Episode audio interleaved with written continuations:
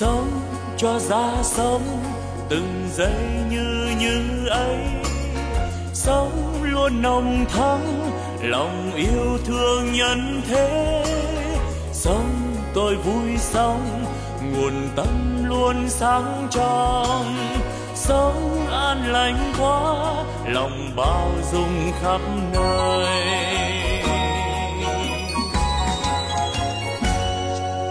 Sống tôi vui sống, từng giây yêu thương quá sống tháng sống, vì tha nhân nên vui sống. Phút như như ấy, làm cho tâm tươi sáng. Cái như như ấy, là nguồn tâm sáng soi. La la la la la la la la la la la la la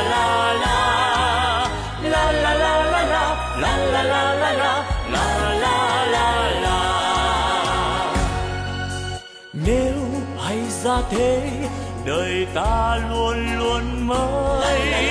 Sống yêu thương mãi, từ nay yêu thương mãi. Sống an vui thế, đời ơi ta vui sống sống thắm tươi. Xuân mãi thắm tươi. Sống như xuân mãi.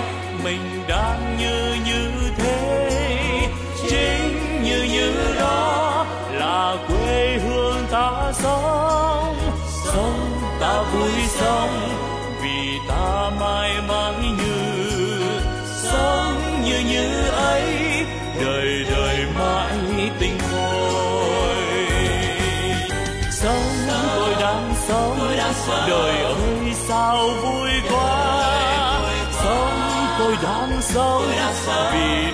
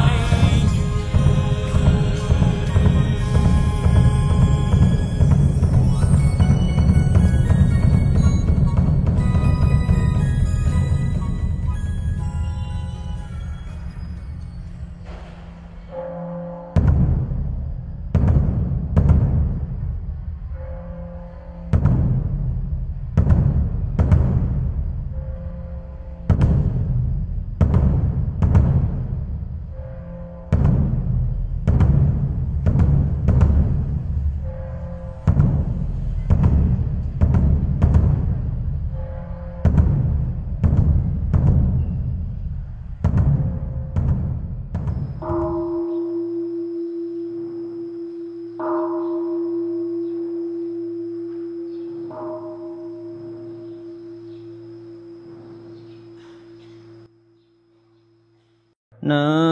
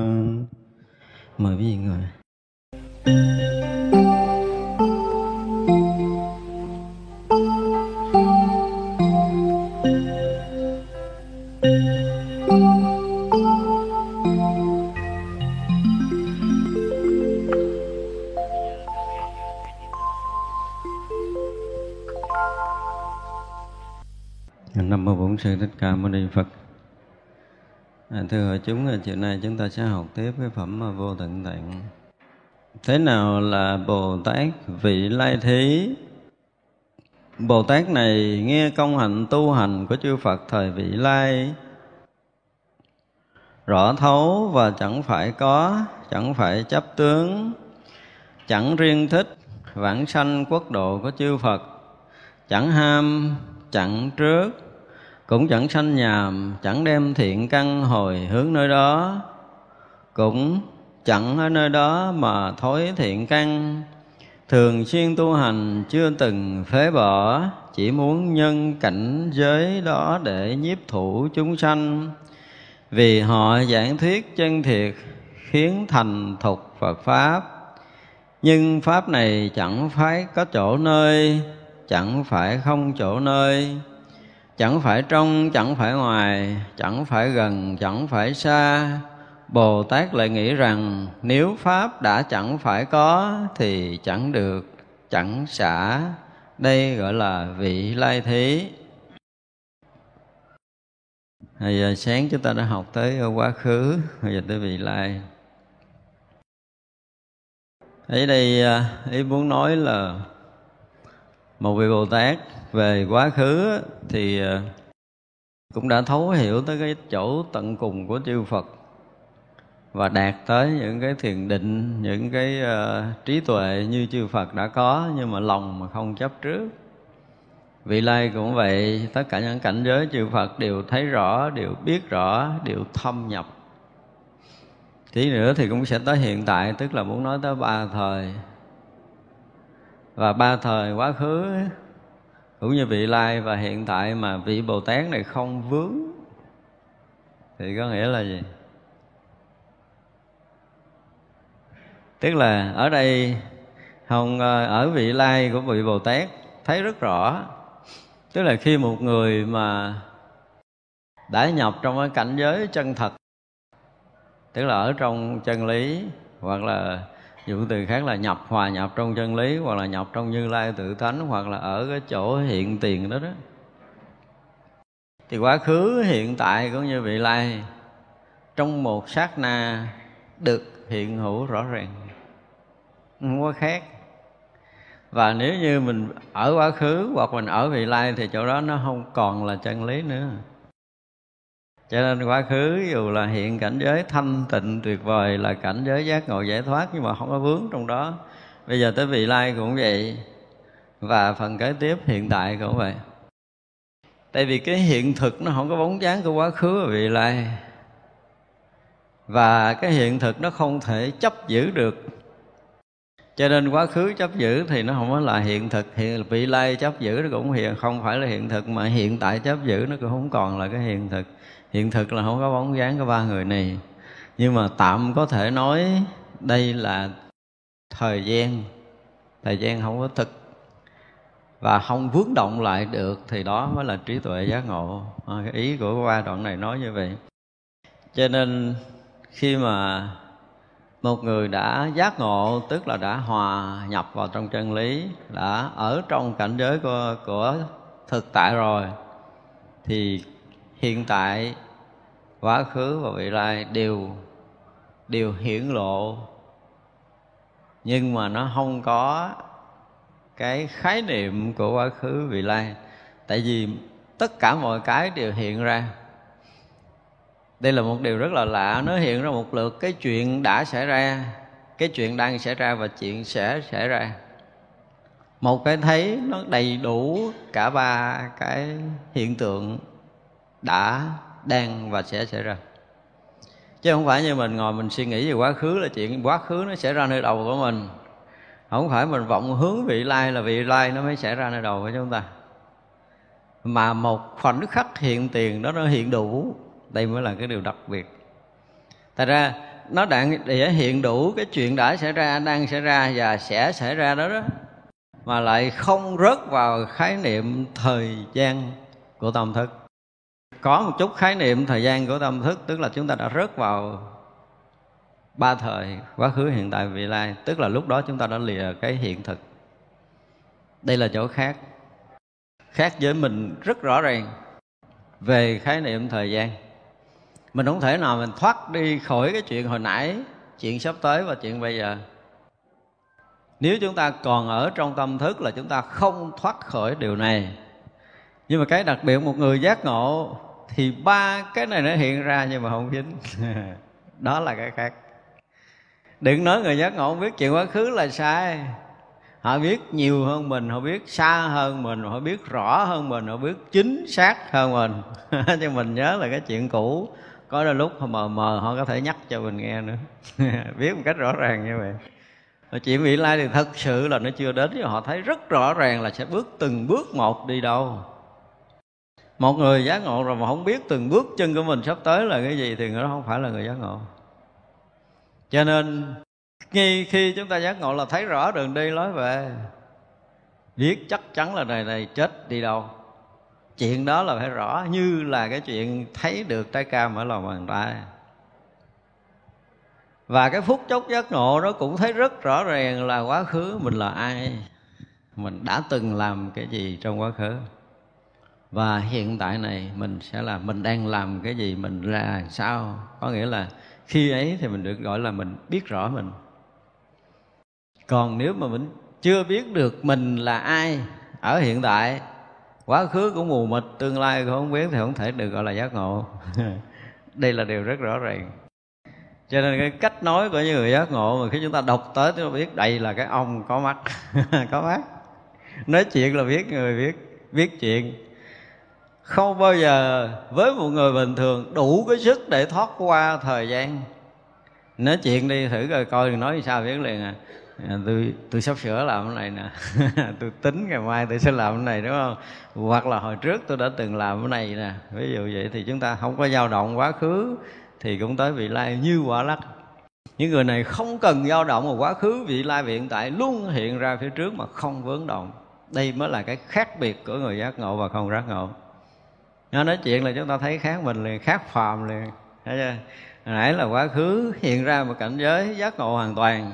Có đầy đủ trí tuệ, đầy đủ thiền định, đầy đủ năng lực để cứu độ, đầy đủ phương tiện để cứu độ chúng sanh cũng không vướng vào. Bây giờ nói chuyện vị lai cũng không vướng. Tức là vị lai thì từ cái quá khứ và vị lai đó đó là chỉ là cái khái niệm của tâm thức mình thôi. Nhưng mà sự thật mỗi một cái khoảnh khắc, mỗi một sát na nó đã hiện đầy đủ cả cái chuyện đã, đang và sắp.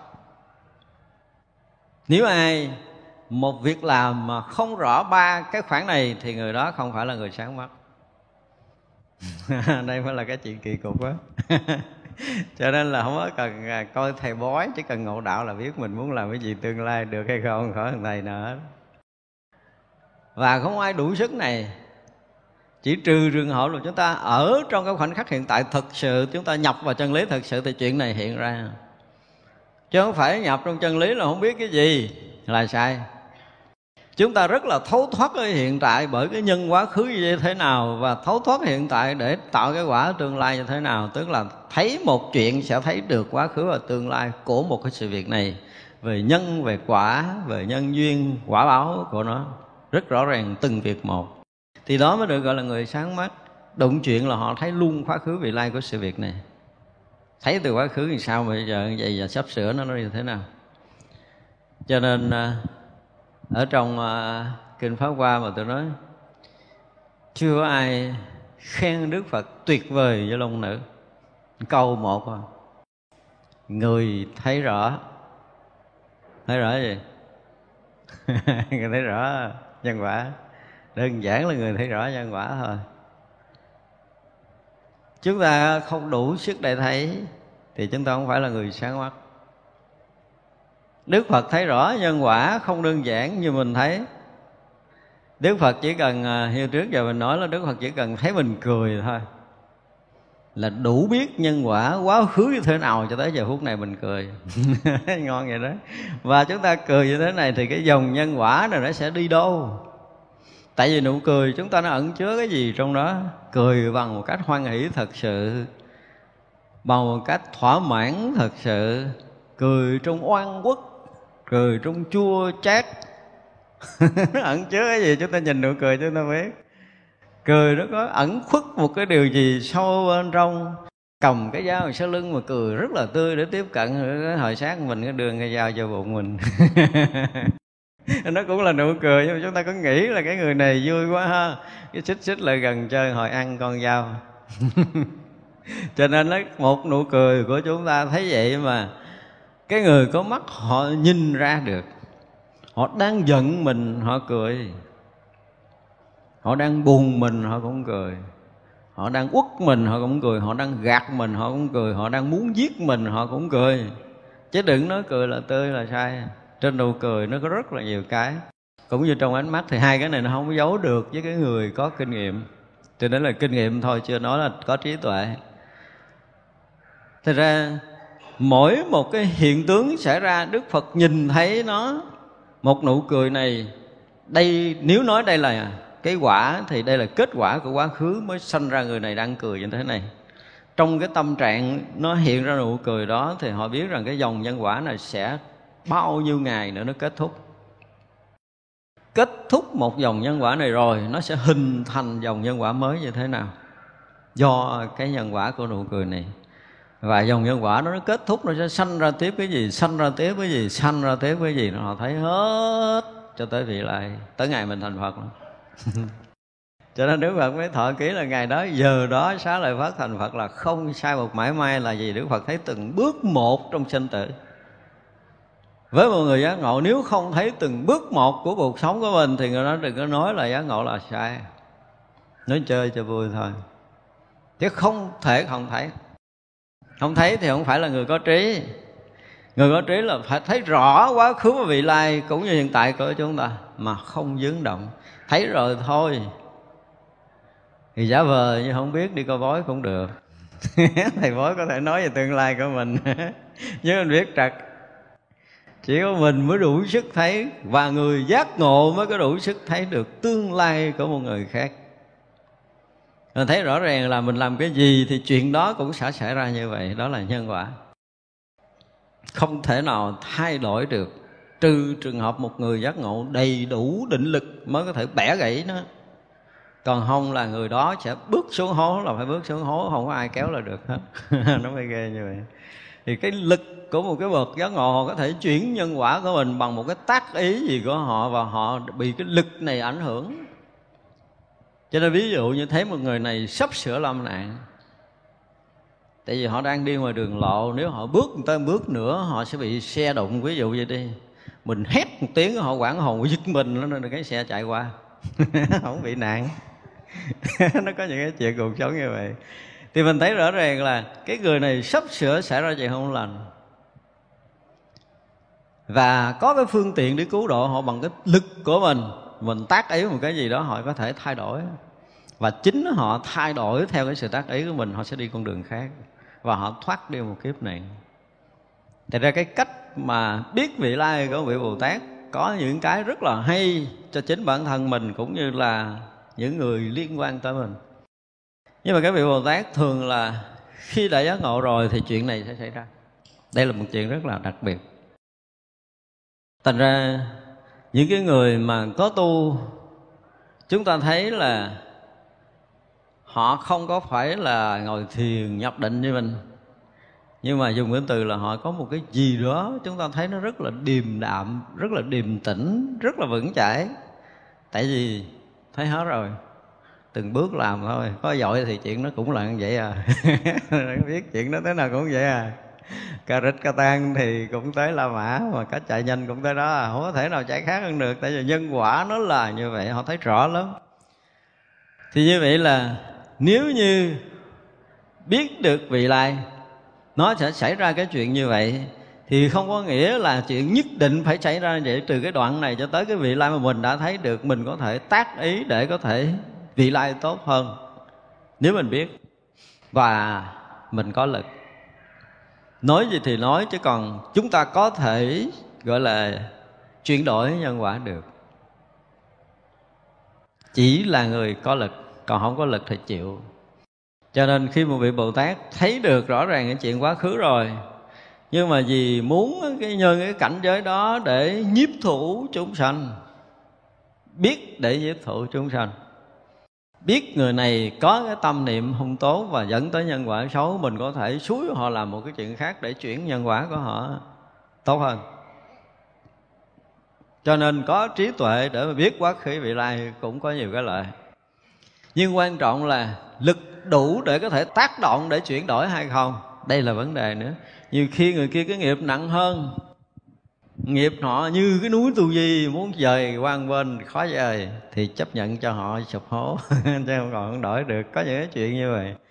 Mình thấy là can thiệp vào nhân quả của một người thì không phải đơn giản. Nên khi mà đi, nhất là nói tới cái chuyện mà chúng ta nói chuyện đơn giản nhất là trị bệnh thôi. Họ là đụng thẳng tới nhân quả người ta. Bây giờ đụng kiểu gì? Một là thương lượng với quá khứ của họ, thương lượng với quan gia trái chủ của họ, thương lượng với áp nghiệp của họ chừng tay và phải chấp nhận cái gì đó một giá để trả. Nếu lực mình mạnh hơn, mình quá giải được cái oán kết của quan gia của người này. Và thứ hai nữa là bản thân của cái người mà muốn mình chuyển thì họ có muốn chuyển tâm để họ tốt hơn hay không? Cho nên trong cái bài vừa rồi mình muốn nói là người ta sám hối để chi? Nếu họ chuyển tâm, mình không trợ lực được. Và chỉ cần chút chuyển tâm của họ, mình có thể đẩy họ qua cua. Nhưng mà đây là một cái điều kết nối giữa cái người đang lâm nạn, cái người muốn giúp, và phải ngăn chặn được một chút gì của nhân quả bằng cái lực tu hành của người ta. Ra trị bệnh, nó là đụng tới nhân quả thẳng thắn, thì sẽ có những cái phản ứng không có lường. Do đó mà một cách nào đó để cho cái người người bệnh họ thấy ra được cái lỗi và chính bản thân họ chấp nhận sám hối với cái lỗi lầm cũ và đánh động được với cái quan gia trái chủ của họ để có thể chuyển được. Vì nếu họ chuyển được, họ sẽ sống tốt hơn, có lợi hơn. Thì việc này quá xuống cho mình rồi. Nhưng mà lỡ những cái vị mà đụng tới nhân quả người ta, mà người này sống thêm, họ không có làm có lợi mà họ làm hại thì mình lại tiếp tục gánh vác cái nhân quả mới của cái người này nữa. Không có đơn giản đâu. Tại ra khi mà đụng chạm cái gì chứ mà đụng chạm tới nhân quả thì rất là khó khăn. Đòi hỏi phải có nội lực công phu, có cái từ tâm, có cái tâm nguyện, thêm cái lực cái công hạnh của cái người đó nữa. Cộng rất là nhiều cái vô mới có thể đẩy người ta vượt qua cái cua. Một lần đau đớn là một cua nhân quả. Chúng ta phải dùng từ là cái cua nhân quả đó. Có nhiều khi cua gắt quá, cái họ gãy ngay chỗ đó, nhưng mình vẽ ngay ngay lợn chút họ đi qua được. Thật ra là thấy được vị lai để chi phải nói là ở đây dùng cái từ rất là hay là để nhiếp thủ. Chúng sanh do thấy được vị lai mà nhiếp thủ được. Không thấy được thì không nhiếp thủ được. Đừng làm can làm càng rồi gánh nặng. Không có đơn giản đâu, khi ví dụ như mình nhìn người đó, mà mình à, mình giúp người đó một chuyện để họ được làm cái gì? Không phải cho mình nữa, nhưng mà họ làm được cái chuyện mà sau khi ví dụ như họ được sống thêm ba ngày thôi. Ba ngày đó họ có thể làm được một cái việc phước thì họ có sống được ba chục năm. Chỉ cần trong vòng ba ngày đó thôi là họ có thể làm được một chuyện gì đó. Và phải có cách để cho họ làm thì vậy là họ vượt qua này họ sống luôn còn nếu kỳ hẹn ba ngày, bảy ngày mà họ không làm được gì, mà họ còn làm mất phước thêm, làm rồi người khác lo lắng thêm, rồi rồi tổn phước thêm, rồi phiền muộn thêm cái gì đó thì họ sẽ không kéo dài đây là một cái sự thật tại vì khi mà đụng tới những cái, ở đó nếu mà nói đụng tới những cái chứng bệnh mà phải gọi là dứt dọc với tử thần đó. dùng cái từ là dứt dọc với tử thần phải ngăn bàn tay của tử thần để có thể giữ một cái mạng là đụng thẳng tới những cái nhân quả kinh khủng, không có đơn giản đâu. Thì ra gọi là biết tương lai để nhiếp thủ chúng sanh là một chuyện lớn thấy nó là một câu nói rất là bình thường ở đây, nhưng mà tất sự có lực mới có thể nhiếp thủ được. Chứ không có đơn giản đâu. Cho nên đó ở một người sáng mắt, ở đây một vị bồ tát là xem như một người sáng mắt rồi. Chuyện quá khứ cũng thấy chuyện vị lai cũng thấy, và hiện tại thì phải rõ ràng. Khi mà đã thấy rất là rõ về quá khứ tại sao mà mình phải ra tay với người này là do quá khứ người này tạo cái nghiệp gì để họ phải bị cái bệnh này? Và cái nghiệp này nó có liên đới tới ai hay không? Nó có một cái chuyện thật mà tôi gặp cách đây khoảng ờ, uh, 10 năm. Không hơn hơn 10 năm rồi. Có một vị thầy bây giờ ờ, ông thầy này thì ông đoạt xá quay lại, mấy nay tôi chưa gặp lại nữa. Chuyện cũng hơi dài dòng nhưng mà hơi hấp dẫn, quý vị cũng phải nghe chuyện này, nhớ là có kể một lần, lâu lắm rồi đó. Ông thầy này được tên là ông thầy ba đồn. Sư, một sư khất sĩ. Nói chuyện với chúng tôi từ 7 giờ sáng tới 11 giờ trưa là con mắt đứng rồi nè, không nhúc nhích miếng luôn, y như dương bi vậy. có nghĩa là định ổng kinh khủng lắm á cái trong con mắt không dao động nửa cái cọng tóc nữa. Tôi ngồi tôi để ý 4 tiếng hồ ghê gớm đến mức độ đó. Anh có thần thông. Thì à, có một cái lần à, bây giờ cái ông này thì không biết là xuất gia lợi chưa. Anh này ảnh à, là một tu sĩ nhưng mà có một cái đoạn ảnh để tóc. Anh để tóc ảnh làm phóng viên nhà báo. Ảnh mới đi mới nghe đồn vị này mới đi tới. Thì ông này ông nói là chuyện này xảy ra như năm 98 nay cũng gần hai chục năm, hai chục năm rồi đó chứ. Ông nói là thầy mi cái chuyện lớn mà không chịu về phụ ở đây làm gì? Cái ông này nói thầy mi là ai? Ủa, thầy của thầy. Thầy của thầy tức là ông biết anh này là thầy mặc dù anh để tóc làm phóng viên nhưng mà anh này chưa có ra đời. Anh muốn sống vậy thôi. Điều kia nói thầy của thầy có chuyện lớn, tại sao ông về phụ ở đây làm cái gì? Ông nói tôi thầy đâu tôi để tốt thầy tôi nói tôi biết ông là thầy ông quay về với sư phụ ông đi ở vũng tàu có chuyện gấp. Thì rõ ràng là ông thầy ở đây đang chuyển cho một cái vị tu mật tông mà sắp sửa bị bại hoại rồi. Và đóng cửa hai ngày để khai thị cái ông thầy này. Thì à, ông kia nói ông chạy về gấp đi sư phụ ông à, có chuyện lớn nên phụ thì khi chạy về thì cũng thấy là đóng cửa để nói chuyện nói bản kinh pháp hoa cho cái ông thầy mật tông này nghe. Chuyện của ông thầy mật tông này thì lòng vòng lắm mình cũng bỏ chùa rồi. Thì ông này muốn biết kể ông kể với một ông thầy. Thì à, lúc đó có tôi nghe 20 năm về trước thì mình rất là trẻ nghe chuyện hiếu kỳ đi đi theo. Ông rồi ông chọc cho cái ông thầy này đi vô gặp ổng chứ không có gì ý là muốn gặp thôi ở đó tôi chở ông thầy này đi, thì đi gần cái chùa Giác Lâm ở quận 11 rồi phải. Chùa Giác Lâm, chùa cổ, nhưng mà ở cái nhà ở gần đó thôi. Tới đó nói ông ba đồn thì ai cũng biết. Đi vào gặp một cái nhà phật tử, nhà bình thường, có ông sư ngồi trong đó.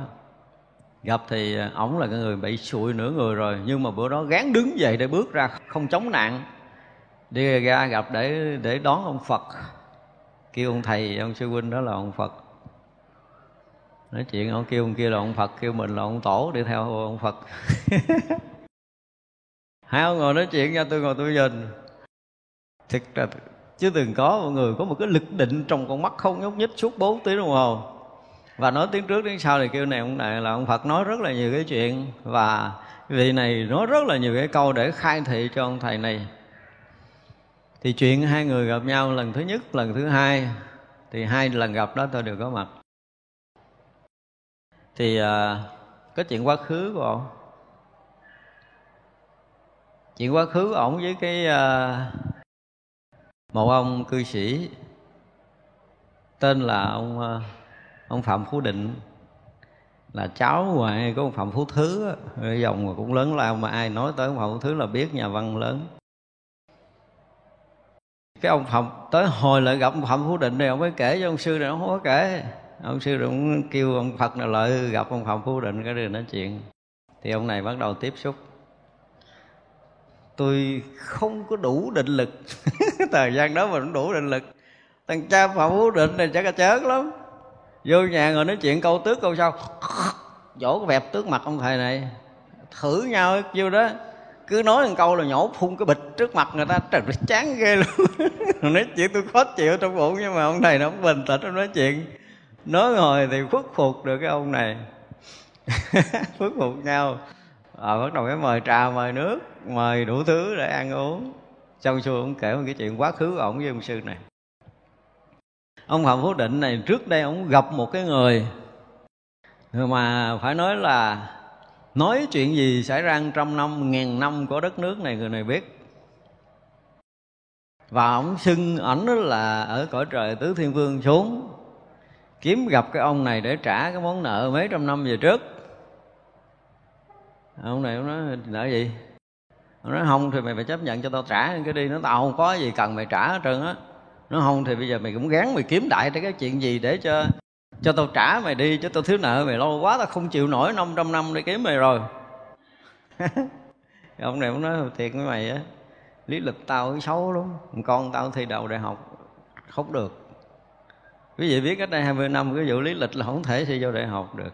Ổn ơi rồi, được rồi, tao trả nợ mày nhân trả món này là què nha què chị quá khứ mày hứa tao đi. Không để tao có biết quá khứ mày thiếu gì, thôi kệ đi, mày làm cho con tao đậu đại học là được rồi. Thì ổng kể là giống mộng định là mày coi này nha. Thằng con mày đi vô ký giấy, tao đứng sau tao tác ý thằng kia, bóc giấy đứa ký nó không cần dòm luôn mày coi. nộp hồ sơ kia kia rồi đi nó không biết lý lịch này gì hết trơn á, đóng dấu cái bụp đi. Và rõ ràng người đó con thi đậu đại học điểm u rồi, mà ông cho biết là đậu điểm gì nữa. Thì cái chuyện ổng với cái thằng cha tứ thiên dương này thì dẹp đi. Rồi xong chuyện quá khứ rồi nói giờ tao muốn trả ơn mày cái nữa. Hỏi trả ơn gì nữa là tao dạy cho mày có thần thông. Nó nói, thôi, tao tu theo pháp đạo đàn kinh, tao tu theo lục tổ huệ năng, tao muốn ngộ đạo có thần thông, tao không chơi. Ông này cũng dữ lắm, không bây giờ thế nói thôi, nếu mày không chịu, thôi là giữa tao với mày là xù trong quả cũ, cách đây 500 năm nha. Bây giờ chuyện mới chuyện mới thì mày cũng sẽ gặp ông sư, dính tới cái chuyện cũ ba ngày nữa. Thì lúc đó là ông sư này gặp ông này thiệt, đúng ba ngày gặp. Ông sư gặp này mới nói là tao cũng kiếm mày cả trăm năm rồi. Bây giờ mày phải đi với tao. Kỳ thiệt, cái tự nhiên trong mấy ngày mà gặp hai ông 500 năm, giờ tới ông trăm năm thôi, kệ cũng đi luôn đi thì ờ, ổng đi trước, anh này đi sau. Đi vào đường sâu cái đường nguyễn văn độ. Gặp một bà già đang ngồi bán trầu cái ờ, ổng lại nói, bà già, bà trị mắt thằng này giùm tôi đi. Anh này nó muốn chạy rồi, thiệt sự là anh đang bị đau mắt. Tức là mắt còn thấy được có mười mấy phần trăm, mắt còn thấy được hai mấy phần trăm à. Tức là bị bị bệnh gì đó, biết hương mắt không ai có thể trị được bà già mới ngước lên nói, sư, nói chơi hay nói giỡn hay sư? Tôi bán trầu, tôi biết trị bệnh mất đâu. Ông nói, không phải, chuyện cũ là tôi với bà với thằng này có dính nhau. Bây giờ tôi chỉ cần dịnh vai nó, bà bà cầm cái cái cái gì đó, cái móc tay ở buổi tóc mà bà cứ chọt vô mắt. Bà chọt đại nó hết thằng này nó run quá trời nó sao nó ông nói mày không được quyền chạy mà mày đứng yên đó cho tao anh này anh đứng anh suy nghĩ, anh nói mà. Cậy mẹ nó cho chọt con có đuôi con cũng được, tao thử chuyện này coi nói gì, phải không? Thì ông gắng đứng trừng con mắt lên. Và già bả bị ông thầy dịnh cái cái tay lên vai bả là bả hết giải rồi rồi bả cứ làm theo ông sư là đưa tay rút búi tóc ra cái cái cái đồ ngoái ngoái. Lỗ tay bả chĩa thẳng vô mắt anh này thiệt vậy đó. Cái nịnh chớp chớp rồi anh thấy trời đẹp như trước kia, tức là hết hết đau con ông này ông hét lên kiến còn con kia nữa, chĩa luôn. Bả cũng chĩa đại anh kia, anh này hết luôn. Khỏi cần đi bác sĩ. Tức là chuyện dính với quá khứ vậy là như vậy, giải quyết xong một cái chuyện quá khứ. Nhưng mà ông nói là, mày sáng mắt là mày phải cổng con về. Thì tại vì anh này vừa sáng mắt là ông sư sụi nửa người liền. Cổng về thì lúc tôi gặp là cái ông sư đã sụi thì lại cái anh này anh mới kể chuyện với anh sư chứ anh sư anh không có kể chuyện này. Thì coi như là gặp cao thủ không rồi đó. À, bắt đầu thì gặp tôi với ông sư huynh gặp có hai lần thì ông mất đi. Mất đi thì uh, hai năm sau mình mới quay lại. Thì con bé biết đi rồi.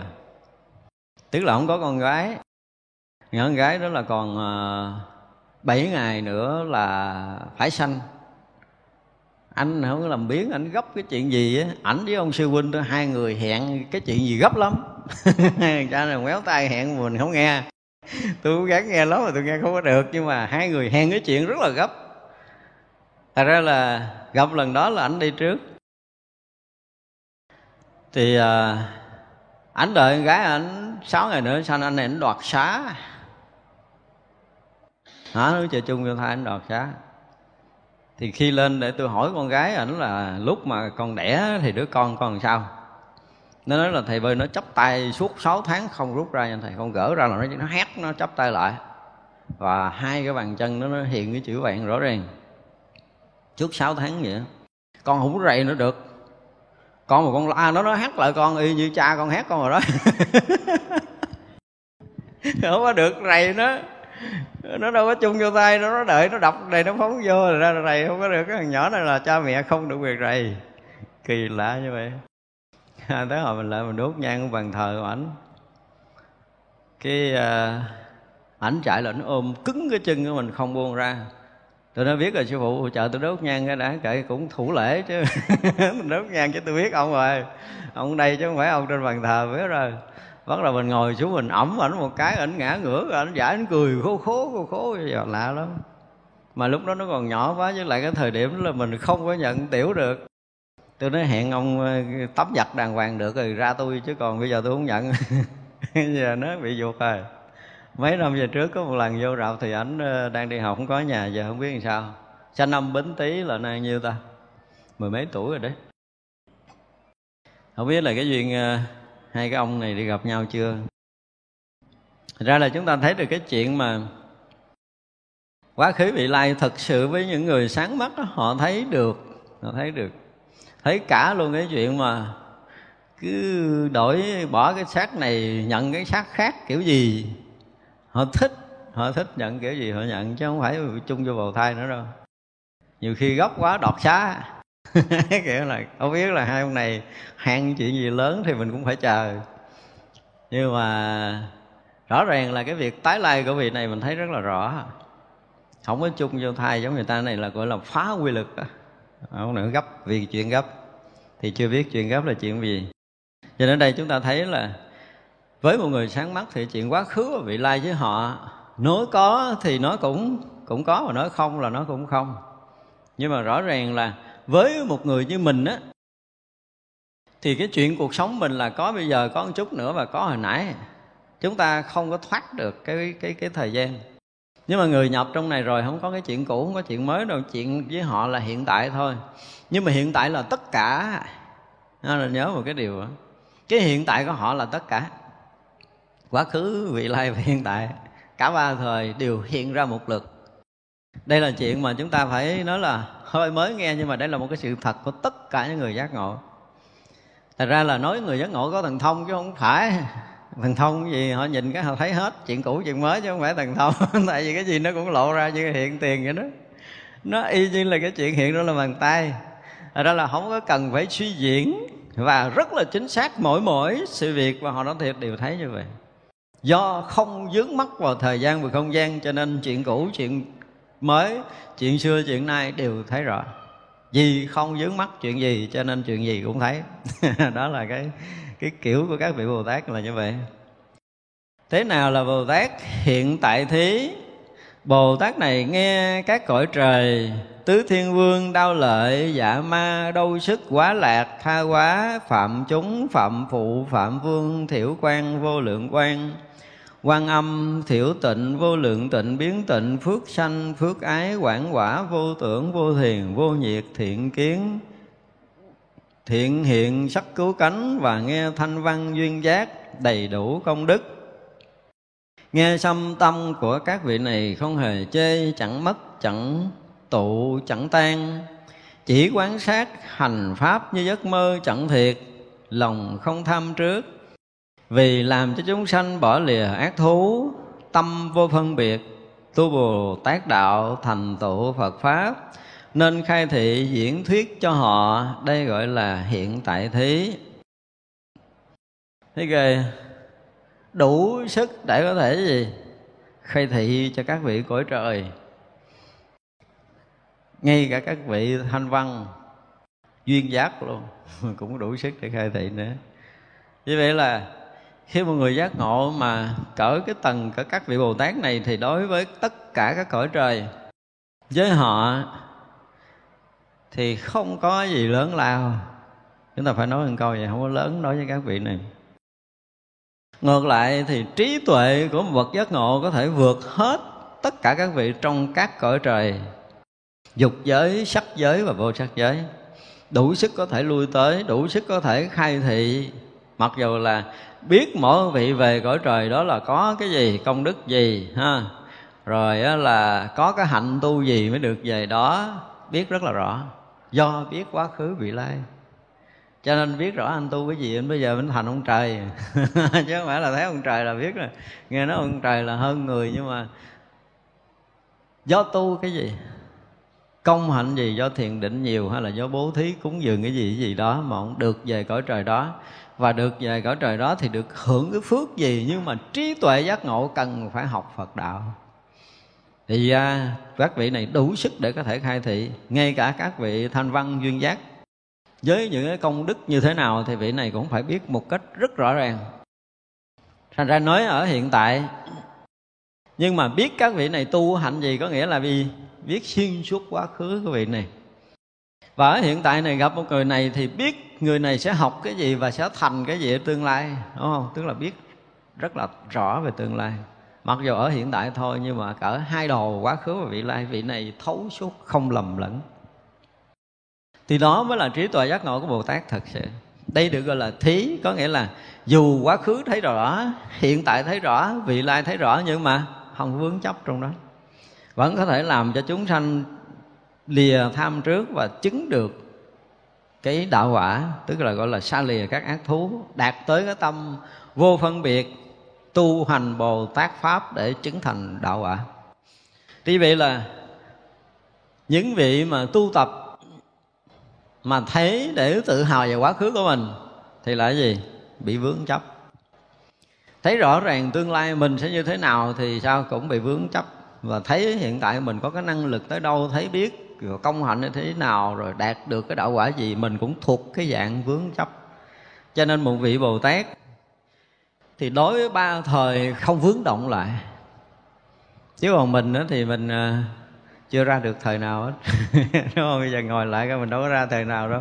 Nhớ quá khứ một cái chút xíu là buồn. Người này nói hơn mình câu, người kia làm cho mình khó chịu. Ăn không ngon ngủ không được. Mà người ta nói cho mình câu, người ta ngủ tám kiếp rồi mình nằm đó mình tức. Nghĩ thì cũng biết mình ngu hay mình khôn. Nhưng mà cũng nghĩ lại, đúng không? Rồi mình lăn qua lăn lại, nghĩ tới nghĩ lui là nếu mà mình lỡ mình à, hồi đó là mình gặp nó, mình không có chuẩn bị, cho nên nó nói một câu, nó gắt mình được, mình biết đường trả lời. Ngon ngày mai mày gặp lại tao tao sẽ nói cho mày nghe câu, mày nứt ốc hay gì, cứ nghĩ tới nghĩ lui hoài, cái hết ngủ.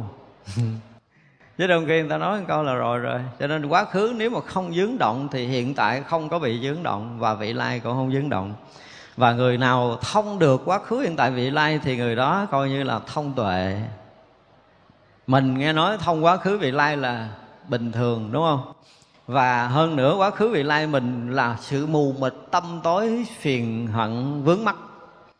Nhưng quá khứ vị lai của vị bồ tát là ở trong cảnh giới giác ngộ, ở trong cảnh giới trí tuệ, có đầy đủ thần thông phép màu, đầy đủ phương tiện độ sanh ở hiện tại, đối với thanh văn duyên giác, vị này cũng đủ sức để khai thị. Xuyên suốt tất cả các vị ở cõi trời cũng đủ sức để khai thị. Và vị lai như thế nào, vị này cũng đủ sức. Có nghĩa là trí tuệ người này là thuộc về cái cái vị giác ngộ mà. Có thể nói là thành Phật rồi mới có đủ trí để mà thông suốt quá khứ vị lai như thế này. Nhưng mà hoàn toàn không có bất kỳ một sự vướng động nào trong quá khứ vị lai.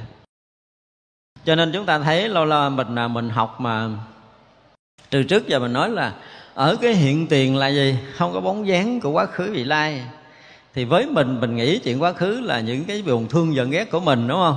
Những vị lai là những cái vệt mộng tương lai của mình, gì gì đó, nhưng mà cái đó là cái thấp của phàm phu. Vị bồ tát quá khứ vị lai cỡ này nè. Đúng không? Quá khứ là chư phật thành đạo kiểu gì, tu hành kiểu gì. Thì mình cũng hành đạo và tu hành để thành phật như đức phật như vậy, nhưng mà không có vướng ở quá khứ không có trụ ngôi vị phật mà bây giờ phải hiện tướng xuống một cái cõi của phàm phu để giáo hóa chúng sanh. Gọi là không có trụ quá khứ. Và vị lai mình chắc cũng có thể thành phật. Như quá khứ, cũng như hiện tại là mình đủ trí tuệ để thể thay thị cho thanh văn, duyên giác và hành bồ tát đạo để chứng thành phật quả, thì hiện tại mình cũng là một người đại giác ngộ rồi. Nhưng vẫn hoàn toàn không vướng động ở ba cái thời này ra chúng ta không phải nghĩ quá khứ vị lai bình thường kiểu phàm phu nữa. Mà quá khứ vị lai của một cái gì đó giác ngộ, siêu vượt ngoài tam giới, cũng không hề vướng động. Đó là cái, gọi là cái thí của bồ tát. Thế nào là bồ tát cứu cánh thí? Giả sử có vô lượng chúng sanh, hoặc không mắt, hoặc không tay không mũi, không lưỡi, hoặc không tay không chân đồng đến sinh bồ tát, bố thí mắt tay, mũi lưỡi tay chân để thân của bồ tát. Cho họ được vẹn toàn, hết tật nguyền. Bồ tát này liền bố thí theo chỗ họ muốn. Dầu đến phải tự mang tật trải qua vô số kiếp, vẫn không có lòng hối tiếc. Chỉ quan sát thân thể từ khi nhập thai, thành hình toàn là bất tịnh ở trong phạm vi sanh già bệnh chết. Lại quan sát thân thể không thiệt không tàm quý chẳng phải vật của hiền thánh là vật hôi nhơ chẳng sạch. Xương lóng chổi nhau, máu thịt thịt kết lại, củ khiếu tuôn chảy, chất hơi nhơ ai cũng nhòm gớm. Do sự quán sát này nên không có một niệm ái trước nơi thân thể. Lại tự nghĩ rằng thân thể này mỏng manh, không bền, không nên luyến ái, phải đem bố thí cho mọi người được tội nguyện xin cầu. Việc làm của tôi đây dùng khai thị diều dắt chúng sanh Khiến họ chẳng tham ái nơi thân thể Mà đều được thành tựu trí thân thanh tịnh. Đây gọi là cứu cánh thí. Lúc này chúng ta nhớ tới cái gì ta? Kinh Diệu Pháp Liên Hoa. Cái gì nhớ phẩm gì không? Có vị Bồ Tát mà phát tâm đốt thân cúng dường Phật. Sau đó rồi là do phát nguyện mà quần lại cũ. Thì khi mà một người giác ngộ Chúng ta thấy hồi đầu cũng là bố thí đầu mắt tủy não, đúng không? Tới đây cũng đầu mắt tủy não, tay chân trở lại một lần nữa. Tại sao trong một đoạn rất là ngắn lại lặp lại hai lần bố thí đầu mắt tủy não, tay chân? Và bây giờ là họ thiếu con tay, họ xin cái mình cho họ con tay, thiếu con chân họ xin cái mình cho con chân, thiếu họ mắt cho mắt, thiếu gì cho hết đó. Và quán sát đều thấy rất là rõ cái thân ờ, là cái tứ đại của mình là nó không có sạch, cái kiểu mà quán bất tịnh này nọ là kia đó. Thân này hơi nhơ, cũ khiếu ờ, xuất ra những cái mùi không lành mạnh, vân vân, cho nên cần phải xả ly. Hồi trước thì không có nói tới cái thân này hồi trước thì cũng ờ, là chúng sanh sinh đầu mắt tủy não tay chân cũng cho, tới đây thì sinh đầu mắt tủy não tay chân cũng cho, nhưng mà thêm lại nói là thân này bất tịnh, sanh già bệnh chết, vân vân. Thì như vậy là khi một người đã giác ngộ, thì là toàn thân của họ họ thấy từ cái lúc sinh cho tới cái lúc chết. Họ thấy rất rõ những cái điều này nếu mà nhìn theo cái chiều bất tịnh thì nó rõ ràng là bất tịnh. Nếu mà nhìn theo cái chiều thanh tịnh thì nó rõ ràng là thanh tịnh. Nhìn theo cái chiều nào các vị bồ tát cũng phải sao? Gọi là thấu suốt không lầm lẫn.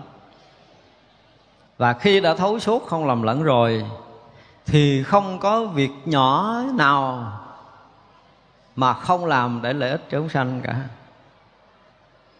Ví dụ như một chúng sanh là, là à, mất một tay cần phải cầm nắm đồ ăn thì sao? Mình cắt cái tay mình đưa cho họ cầm nắm đồ ăn hơn sao? Thì họ phải phương tiện để giúp cho cái người không có tay này được tự do cầm nắm. Thì đó là một cách để mà tạo phương tiện sống.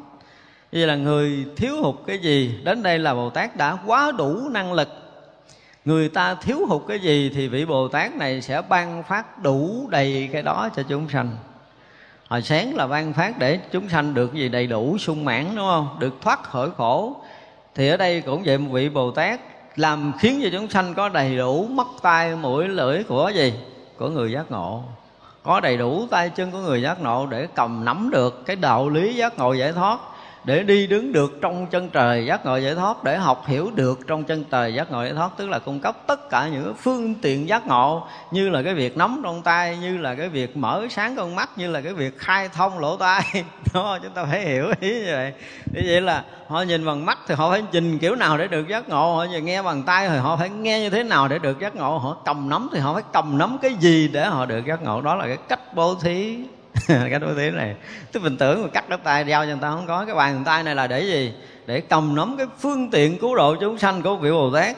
Thì một chúng sanh bị thiếu thốn cái tay này, cấp cho họ cái tay này. Đúng không? Rồi ví dụ như bây giờ chúng sanh thiếu con mắt để có thể nhìn thấy chân lý, thì vị này phải dùng cái gì đó để cấp cho họ con mắt pháp để họ có thể thấy rõ chân lý họ, không có cái lỗ tai để họ nghe được chánh pháp thì vị bồ tát phải làm gì để cho chúng sanh này nghe là hiểu được chánh pháp? Chứ không phải là cắt lỗ tai mình gắn vào bên kia. Nhưng mà nói đó là một cách bố thí để chúng ta thấy rằng á cái Phật pháp mà như sáng mình nói là khi một người mà đã bằng cái trăm giác ngộ á thì họ đã thành toàn họ hoàn thiện cái thân tứ đại. Đây là điều đặc biệt ví dụ như trước kia, mình bệnh.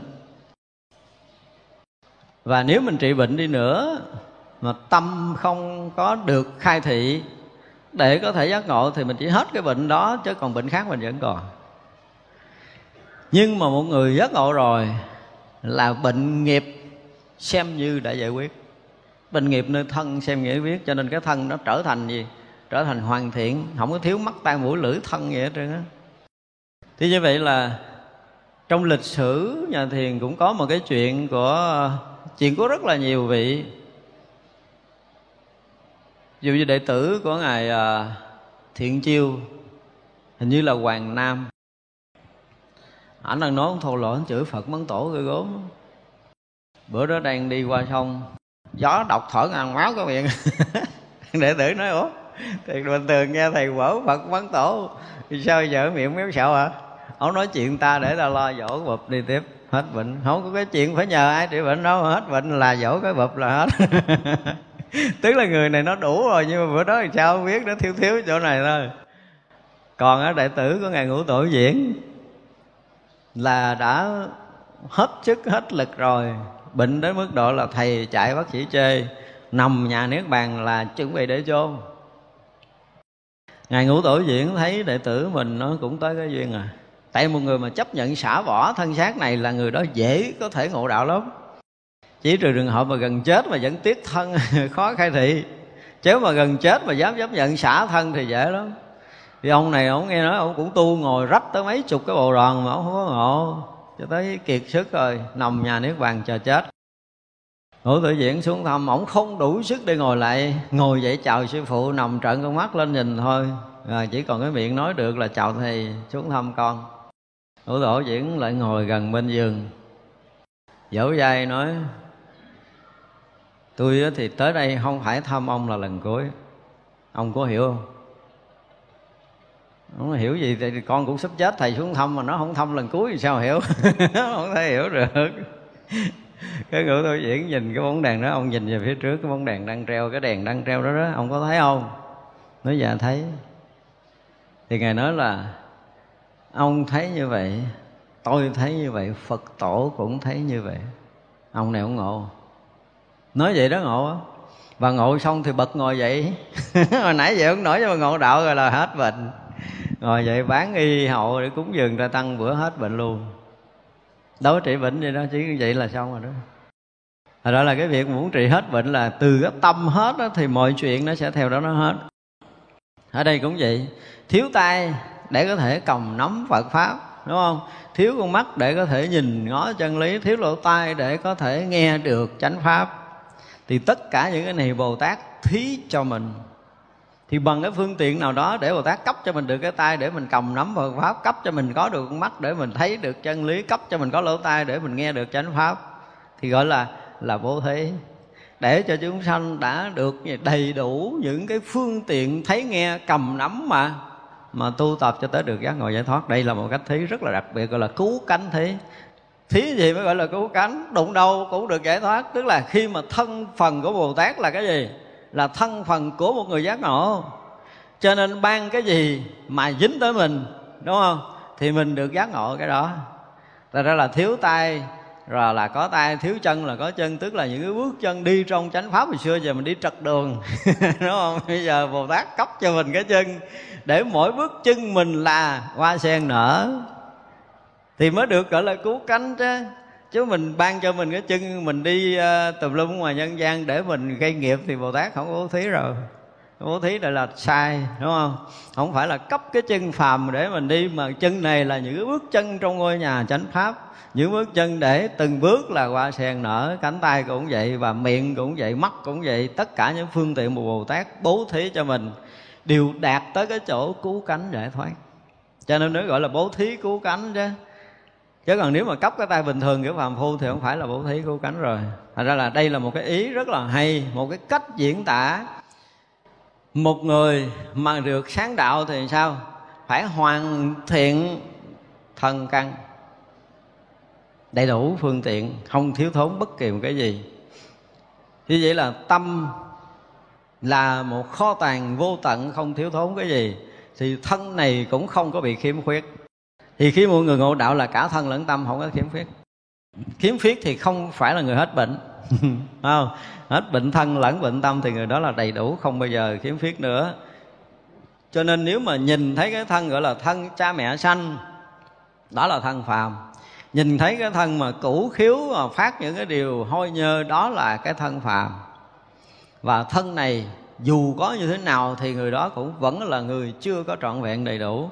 Cho nên bồ tát bố thí cái thân của mình cho cái người đang mang thân phàm này là cái thân của một bậc giác ngộ. Cho nên là thấy là thấy chân lý nghe là nghe chánh pháp, đi là đi trong chân trời giác ngộ giải thoát và cầm nắm là phương tiện để độ sanh. Người này được bồ tát thí đủ. Và sau khi thí rồi thì người này thành gì? Thành cái thân của một người giác ngộ để đi trong nhân gian cứu độ chúng sanh. Và thí này mới được gọi là cứu cánh thí. Chứ đừng nghe cắt tay cắt chân, cái là cắt tay chân cho người ta. Đó. Kinh điển đại thừa nói những cái chuyện mà chúng ta đột mình thấy, nếu mà suy nghĩ theo kiểu phàm là không ai tu được nhưng mà các vị bồ tát là gần như đủ tất cả mọi cái cho chúng sanh theo cái nhu cầu tiến hóa, theo cái nhu cầu chuyển hóa, theo cái nhu cầu giác ngộ giải thoát của chúng sanh. Một bồ tát thí cho không thiếu thốn, tức là cấp cho cho chúng ta tất cả những phương tiện không bao giờ bị thiếu cái gì. Thì đó là bồ tát thí tạng thứ sáu. Chư phật tử, những gì là đại bồ tát huệ tạng, bồ tát này đối với sắc sắc tập, sắc diệt sắc diệt đạo đều biết đúng như thiệt. Đối với bốn quẩn, thọ tưởng, hành thức, bốn quẩn tập, bốn quẩn diệt, bốn quẩn diệt đạo đều biết đúng như thật. Đối với vô minh và ái, vô minh ái tập, vô minh ái diệt, vô minh ái diệt đạo đều thấy đúng như thiệt. Bồ Tát này đối với thanh văn, duyên giác Bồ Tát đều biết đúng như thiệt. Thanh văn Pháp duyên giác Pháp, Bồ Tát Pháp đều biết đúng như thiệt. Đối với thanh văn tập, duyên giác tập, Bồ Tát tập đều biết đúng như thiệt. Đối với thanh văn Niết Bàn, duyên giác Niết Bàn, Bồ Tát Niết Bàn đều biết đúng như thiệt. Bây giờ tới cái phần à, kế tiếp là Bồ Tát Huệ Tạng, Tức là trí huệ. Kho tàng trí huệ vô tận của bồ tát tức nhất là thấy cái thân mình sắc, thọ tưởng hành thức. Và thấy à, thấy sắc. Có nghĩa là gì? Nguyên cái hình sắc thân của mình, sắc thân tứ đại của mình. Thì sắc tập tức là sự huân tập của sắc này. Để hình thành cái sắc này như thế nào là vị bồ tát thấy rõ. Rồi cho tới khi mà cái sắc này nó hình thành rồi á, nó hoại như thế nào thì vị bồ tát này thấy rõ. Tức là thấy cả ba thời trước khi hình thành cái sắc thân này ngay khi hình thành sắc thân này và khi sắc thân này hoại diệt đều thấy. Thì sắc thân tứ đại này khi hình thành ở trong thai như thế nào? Đất, nước, gió, lửa, là bao nhiêu? Khi mà thấy là các vị thấy tận cùng như vậy. Thì cái hình sắc của mình á, ví dụ nha. Hồi nãy mình nói là chỉ cần mình nhìn hoặc là mình cười, mình nói là bồ tát liền biết mình đời sau mình là ai nhưng mà không phải biết mình đời sau là lúc mình 20 tuổi mới biết là mình là như thế nào, mà biết từ lúc mà mình à, bỏ cái thân trước này rồi mình vào thai như thế nào, do nhân quả nghiệp báo như thế nào để mình quân tập cái sắc thân ra làm sao. Bao nhiêu cái nhân quả gì mới ra cái thân này? Chứ không phải là cái thân này là cái thân này cha mình sanh ra mình đẹp nên là mình xấu, không phải vậy đâu. Đẹp xấu là nhân quả của mình. Nhân quả của mình. Thì bao nhiêu nhân quả để ra là tóc mà nửa đen mà nửa trắng nửa vàng gì đó. Nó là nhân quả của mình. Không mũi của mình, nó tròn, nó béo nó dài, nó ngắn là nhân quả của mình. Cho nên là cái sách này là bồ tát thấy trước khi mình thành hình luôn. Đây mới là cái điều đặc biệt, tức là cái mặt của mình như vậy thì chuẩn bị chết cái thân này, cái hình sắc của mình ở đời sau như thế nào là bồ tát thấy rất là rõ.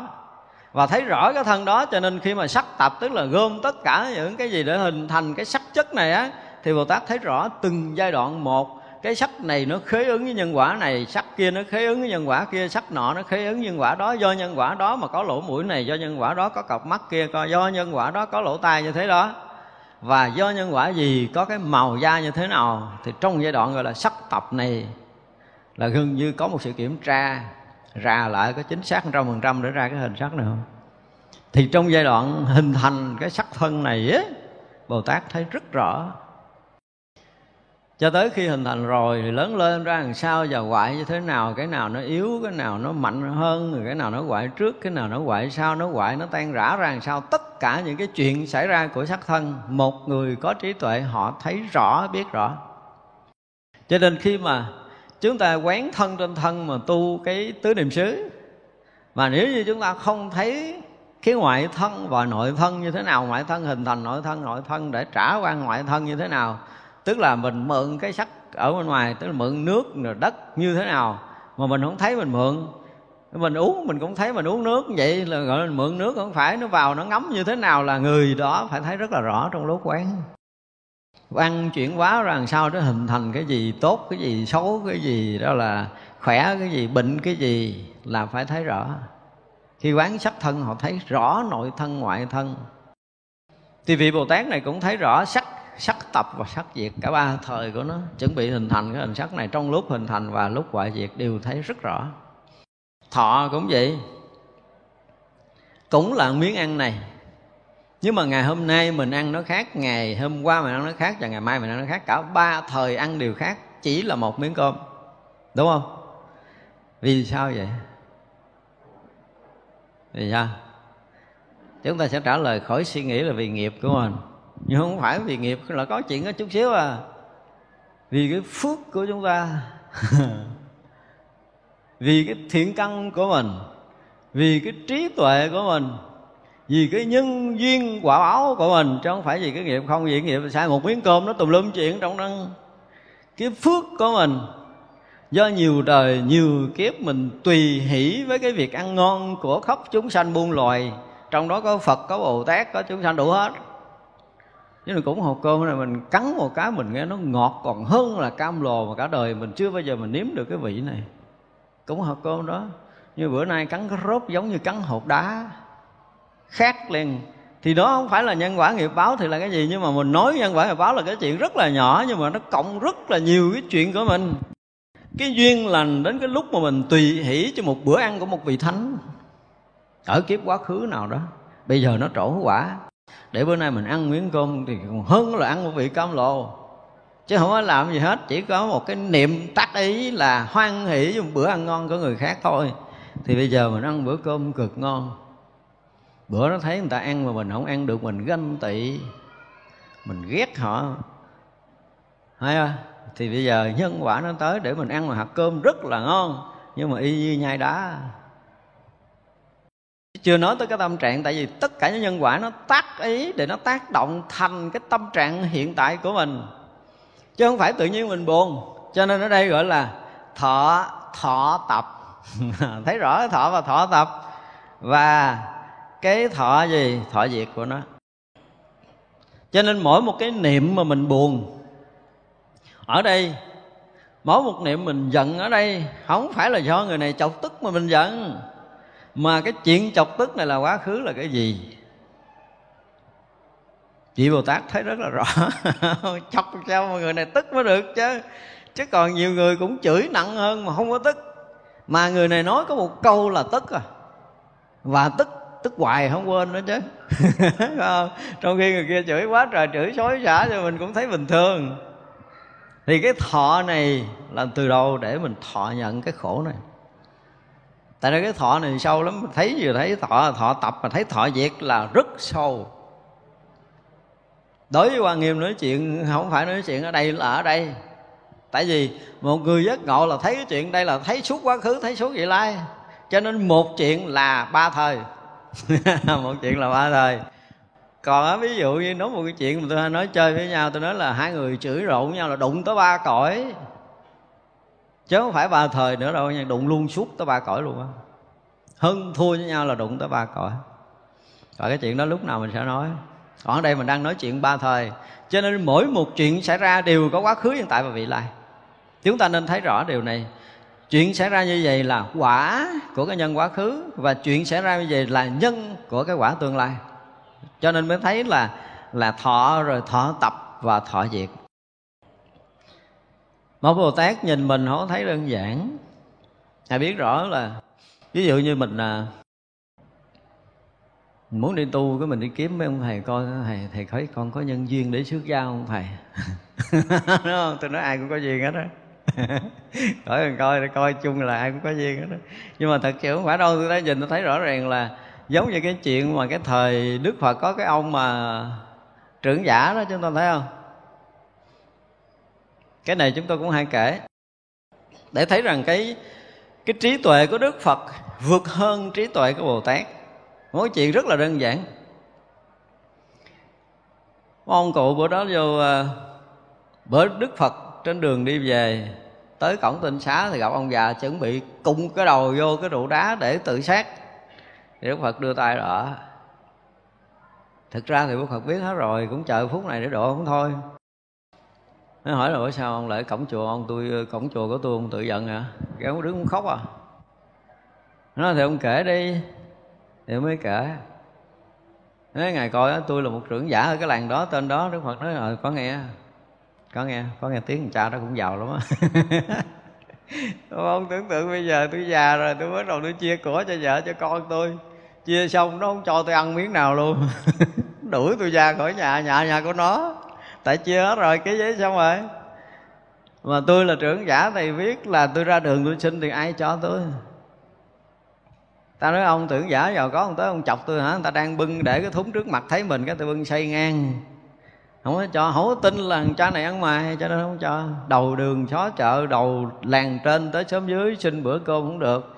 Tối trời mưa, trời gió, lạnh lẽo, tôi xin dựa, hóc nhà cũng bị người ta đuổi. Nó nhà ông không ở, ông lại ở đây không làm gì vợ? Ông lại đốt nhà tôi làm sao? Đó, thì giờ cuối cùng nhà cũng nhà cũng không có ở, cơm không có ăn, áo không có mặc. Tôi nghĩ cái chuyện cuối cùng còn còn còn vô chùa. Trời ơi, vô chùa sáng này mấy ông đệ tử của ông á. Tôi hỏi ông này, cái ông nói là lợi ông kia kìa. Hỏi ông kia, cái ông chỉ lợi ông nọ, tức là lợi ngày xá lợi phất. Xin à, nhập chúng xuất gia ngày xá lợi phất, nhìn tám muôn bốn ngàn kiếp, lợi cha này có lần nào gieo duyên với phật pháp đâu à? Lắc đầu chỉ ngày một kiền liên ngày một kiền liên cũng soi căng ông này thấy tám môn bốn ngàn kiếp cũng này niệm phật câu nữa thôi đi chỗ khác đi lại ông kia kìa. Chỉ vòng vòng cuối cùng ông này hiểu ra là mấy thằng cha này không muốn cho mình à, tu. Tôi buồn quá vậy còn chỗ cuối cùng là chùa mà không nhận tôi tôi tự giận rồi còn đường nào nữa. Nếu mà nó hồi vô đây đi ta cho ông xuất gia. Dắt ông vô. Kêu à, thị giả à, chuẩn bị cái y. Thì Ngày một cần Liên đứng ra khuyên can nó thưa Thế Tôn Ngày xuất gia một người ít ra họ cũng phải có thiện căn với, với cái thấy con tám muôn bốn ngàn kiếp trở ra cha này chưa có một lần làm cái gì mà được gọi là có chút thiện căn niệm Phật còn không có nữa. Cái đức phật nói ai cứ cho ông xuất gia đi cái tới ngày xá lời phật. Lại cũng khuyên can nói giọng đó. Phật nói nè ta là thầy ngươi hay ngươi thầy ta à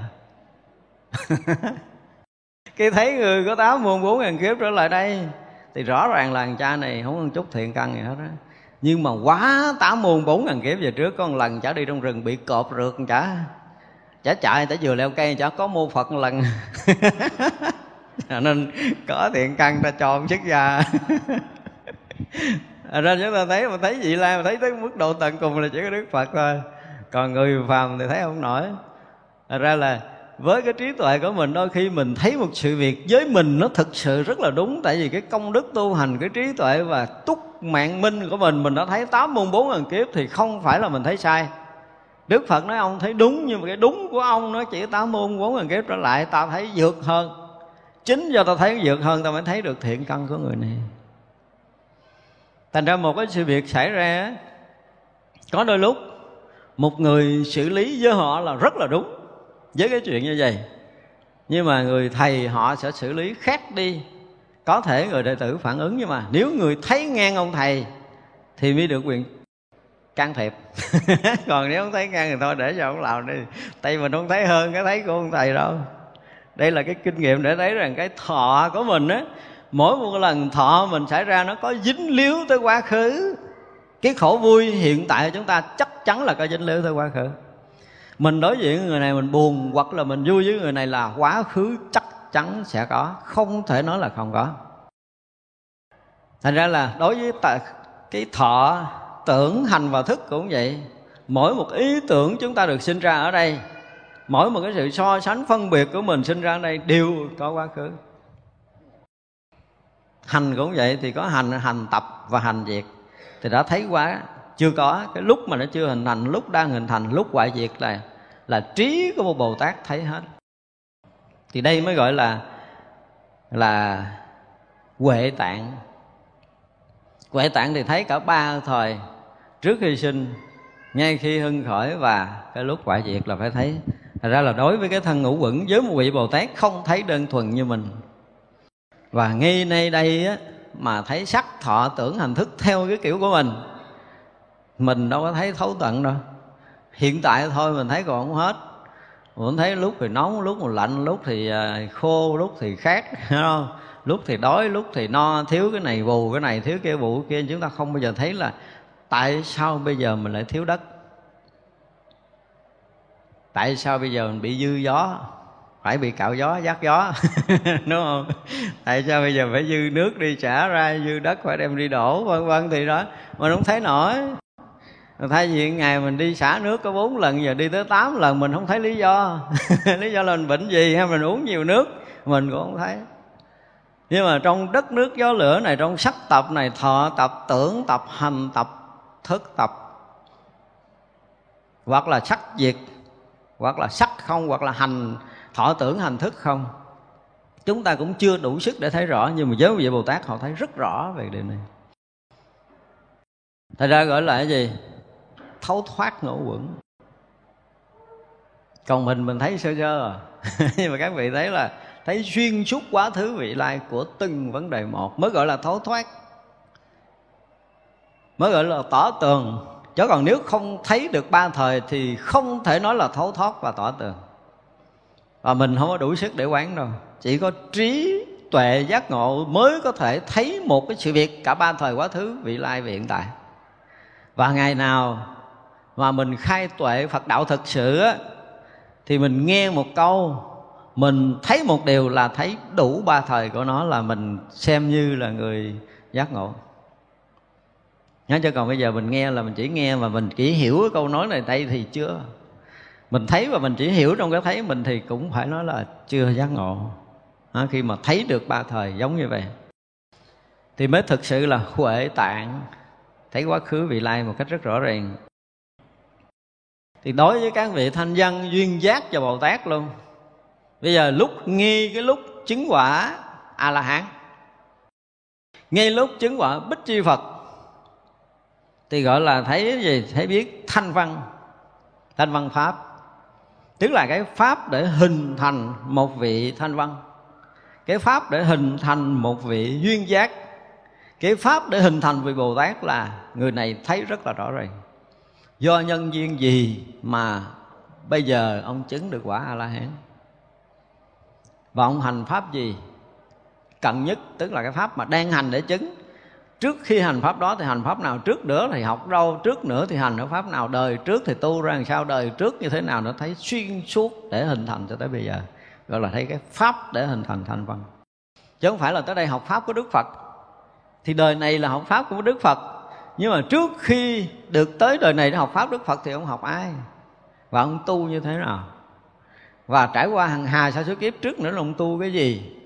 Thì như vậy là cái này được gọi là gì? Với cái trí tuệ thấy được xuyên suốt túc mạng thông còn hiện tại chứng quả là hán chỉ vậy là thấy rõ là pháp, rồi thấy rõ là giác tập. Nghi cái chỗ giác ngộ, ông chứng tới cái chỗ nào? Đương nhiên là với cái khai tuệ chứng đắc của một vị la hán của một đời đầu. Và một vị la hán khi mà hiện thân tới một cõi nào đó chứng lại lần thứ hai. Hiện thân tới một cõi nào đó chứng là một lần thứ ba là cái người này thấy rất là rõ. Và cái này là cái khó. Tại vì khi chứng quả la hán rồi thì gần như nó có một cái gì đó hôm trước giờ mình nói là nó đồng đẳng trong cảnh giới giác ngộ. Nhưng mà nói sâu cạn như cái túc mạng thông hồi nãy mình nói giữa đức phật và một vị la hán khác nhau những cái đời đầu không đủ sức và thậm chí năm mười ngàn đời chưa chắc đủ sức bằng một vị Bồ Tát đã đạt tới gọi là những vị Bồ Tát lớn hoặc là Phật quả, thì cái việc mà túc mạng thông có cái khác. Chúng ta giờ tưởng tượng nha, mình là một cái người à, nông dân, mình thấy hai cái nhà lầu nó cắt như nhau. Về hình thức, sơn bề ngoài màu cũng giống bao nhiêu tầng các tầng ở ngoài bao nhiêu bề ngang như bề dạng như bề sâu như giống nhau hết đó nhưng mà vô trong nhà là sang trọng khác nhau à. Cha này có tiền ở ngoài thấy vậy chứ trong người ta cẩn vàng kim cương không à. Người này thì sơn quét voi cất nhà lầu nhưng mà quét voi không đủ tiền mua sơn nước. Khác nhau ở bên trong á. Thật ra mọi người chuyên môn để nhìn thấy cái nhà đó nhưng mà họ sẽ biết rằng là trong cái nhà đó được làm bằng chất liệu gì. Thì ở đây gọi là à, pháp và pháp tập á, cái phần mà duyên giác tập bồ tát tập á, được thấy đúng như thiệt. Có nghĩa là ông này đã chứng quả a la hán đời trước rồi. Vì cái nguyện độ sanh ông tiếp tục hiện thân trở lại đây để ông tu chứng quả a la hán nữa. Và lần chứng quả a la hán này nó sâu hơn như thế nào ở về mặt trí tuệ sâu hơn như thế nào về mặt phương tiện sâu hơn như thế nào về phước báo. Thế vậy chứ phước báo vị bồ tát cũng khác nhau một vị a la hán cũng khác nhau đồng hai người chứng quả a la hán đi ra ngoài đường, khất thực. Đối với vị nhận được cái phần ăn giống nhau hay khác nhau? Khác nhau. Chứng quả là hán rồi vẫn khác điều này. Đây là điều mà chúng ta phải biết. Thì như vậy là làm sao? Phước người này hơn phước người kia không? Bữa nay nhận một bữa ăn ngon hơn người kia là phước hơn hay là phước kém? chúng ta nhìn cái gì phước báo chúng ta sẽ hiểu lầm. Hiểu lầm nhiều chuyện lắm. bởi vì tôi nói một chuyện của vị thánh là nhiều chuyện lắm. Là cái nhân duyên của vị bồ tát này, nhân duyên của vị la hán ngày hôm nay là được gặp một cái vị thí chủ cũ của mình. Người này đã thọ ơn quá lớn với mình. Bây giờ họ muốn đem hết cái gì quý giá họ dân cho mình còn hôm nay đây cũng là một vị la hán nhưng mà nhân duyên cũ nó không có mà cũng tâm thành cúng cho một vị tăng. Nhưng mà nhiêu đó đủ à? Để dành cho cái ông kia rồi ở đây không phải nói tới phước báo, mà phải nói tới nhân duyên nữa. Nói tới nhân quả nữa. Khi mà một ngày, tôi nói là một ngày mình ăn một miếng ăn đã khác, thì nhân duyên nhân quả nghìn trùng sai khác trong đó. Không có đơn giản đâu cũng là chiếc áo rồi. Mặc bữa nay mình thấy khác, ngày mai mình còn thấy khác, mà cũng là cái giường ngủ bữa nay thấy khác, ngày mai thấy khác. Thì tất cả mọi cái đó là nếu mà chúng ta thấy rõ là thọ thọ tập, thọ diệt sắc sắc tập, sắc diệt vân vân, thì chúng ta sẽ thấy rõ là cái chuyện nó xảy ra là như vậy. Nhưng mà các vị không có rảnh để giải thích hết những cái chuyện như thế này. Do nói huệ tạng cho nên mới giải thích. Còn nếu không nói huệ tạng thì thấy cũng là thấy. Mà một cái chuyện đặc biệt của người có trí tuệ không phải thấy là họ phải lắng tâm. Không phải thấy là họ phải thiền định. Không phải thấy là họ hướng tâm, họ quán sát. Tuyệt đối không có tất cả những điều này. Mà tất cả đều được hiển bài như thật. Đây mới là chuyện kinh khủng của trí tuệ của đạo phật. Họ ngồi như là họ không để ý chuyện gì hết á. Không? Nhưng mà một người này xuất hiện là thì họ sẽ biết là một tỷ kiếp về trước là bà này làm cái gì không để ý. Chính do không để ý cho nên là suốt 999 kiếp kia là không có dính dính được cái kiếp một tỷ. Thấy xuyên suốt. Cho quan sát. Do đó nó không có mất cái thời gian. Không có mất cái thời gian mà tất cả những chuyện cách đây hàng tỷ kiếp như là cái chuyện hiện tiền. Và chuyện sắp sửa xảy ra hàng tỷ kiếp cũng như là cái chuyện hiện tại. Muốn nói tới cái ba thời, nãy là chúng ta phải nói tới cái chuyện đó là một chuyện xảy ra là đầy đủ tất cả mọi thứ. Nếu chúng ta nói quá khứ cũng có, vị lai cũng có và hiện tại cũng có, thì ở đây cũng vậy nè. Cái huệ tạng này cũng vậy. Nói tới cái chuyện của một vị thanh văn thì thấy quá khứ họ tu làm sao, hiện tại họ tu làm sao và vị lai họ chứng cái gì nữa? Là thấy sắc sắc tập, sắc diệt của họ đầy đủ. Mà một người thấy được quả chứng của vị thanh văn, một người thấy được quả chứng của vị duyên giác, người thấy được quả chứng của bồ tát, thì trí này là thuộc về trí gì? thuộc là nhất thiết trí trí của bồ tát rồi, tức là trí chứng của tất cả các trí chứng, cho nên là ông chứng tới đâu tôi biết tới đó. Nói ra là biết trình độ tu chứng tới đâu, chúng ta phải nói một câu như vậy theo cái kiểu thế gian á. Ra nhìn một người đang rất là nổi tiếng,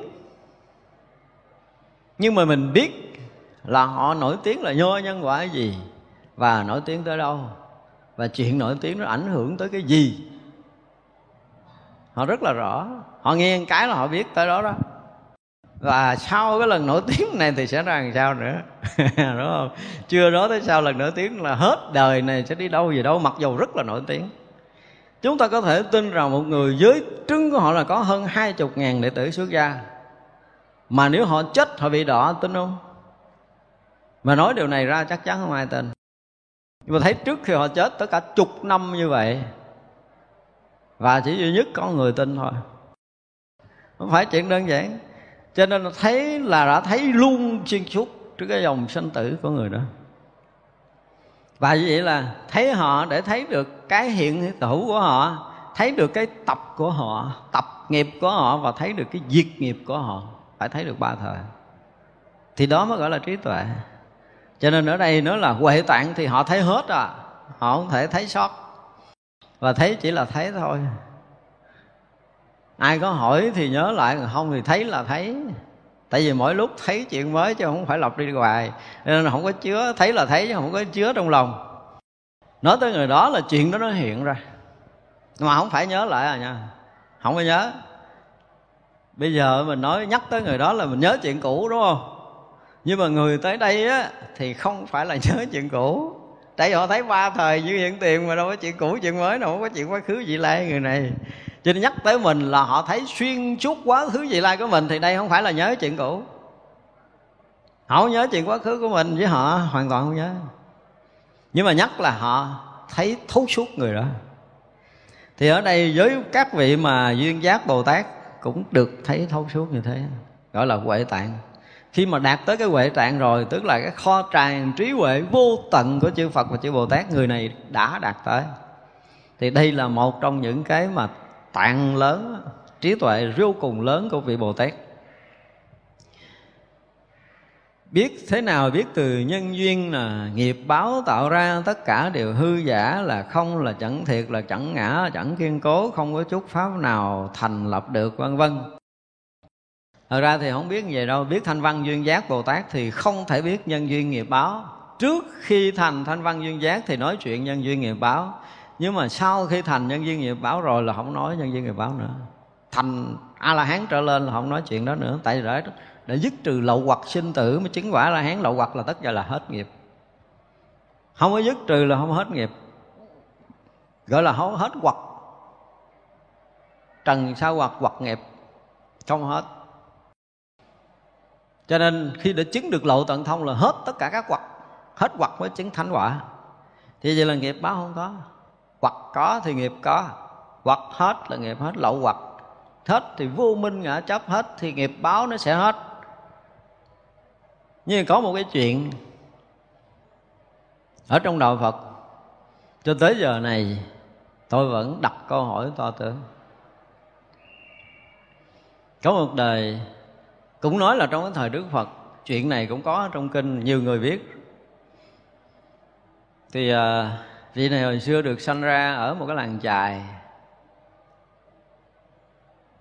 Ngay cái ngày ảnh ra đời ngay ngày ảnh có con thai thôi làng chài bắt đầu làm ăn suy sụp cho tới anh sanh ra làng chài đói luôn.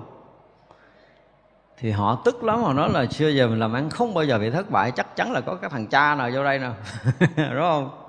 Bắt đầu ông trưởng làng trại chia làm hai cái nhóm người. Xây mờ tường. Thì rõ ràng là cái nhóm bên này làm ăn khá lại, nhóm bên này tiếp tục lụng bại. Bắt đầu chia làm hai, chia làm hai, chia làm hai, chia riết lòi ra cái anh này. Và kể từ khi mang thai anh này thì bà mẹ đối khát liên tục, không có cơm ăn, không có áo mặc, không có nhà ở lang thang, rách rưới. Ảnh hưởng luôn cả cái làng xã mà đang ở thì bà mẹ buộc lòng phải quăng con ra ngoài đường thôi, trốn đứa con mình. Để có những cái ngày tháng cuối lại, có cơm ăn. Thì vị này lang thang trong cuộc đời, đối khoát cơm có ăn, áo có mặc, nhà không có ở. Gặp ngày à, xá lợi phất ngày thấy được nhân quả của vị này, cho về. Cho về tới cái độ mà ổng ảnh hưởng lên tới cái tăng đoàn. đi cất thực, bữa là cái nhóm nào mà có cái ông sư này là cái người ta không cúng dường. Rồi phải chia ra chia ra rồi cuối cùng mới lòi ra ông sư này. Thật sự thì đức phật cũng biết, các vị thánh cũng biết, nhưng mà thôi, tại vì cái nhân quả như vậy nó cũng có nhân viên cũ, anh này mới lọt vô tăng đoàn. Cho nên đức phật phải dạy anh này cái pháp tu tập. Cuối cùng ông này chứng quả là án. Thì cái chuyện chứng quả là án là cái phước ảnh sẽ hưởng riêng cái phước của mình sẽ bớt đi cái chuyện ảnh hưởng của đại chúng lần lần đại chúng không có còn nặng vấn đề là có mặt ông này là mình sẽ khất thực, không có ăn. Chứng quả là a la hán rồi. Nhưng mà đi về một trăm ngày thì bác trống tới 99 ngày. Có một ngày có được nhúm cơm để ăn. Cho tới ngày cuối cùng á, thì ngày xá lợi phát thấy là đệ tử mình tịch rồi. Nó thôi, người ở đây người kiết già, người nhập định đi ta mới đi khất thực, mới hy vọng là có người một bữa cơm.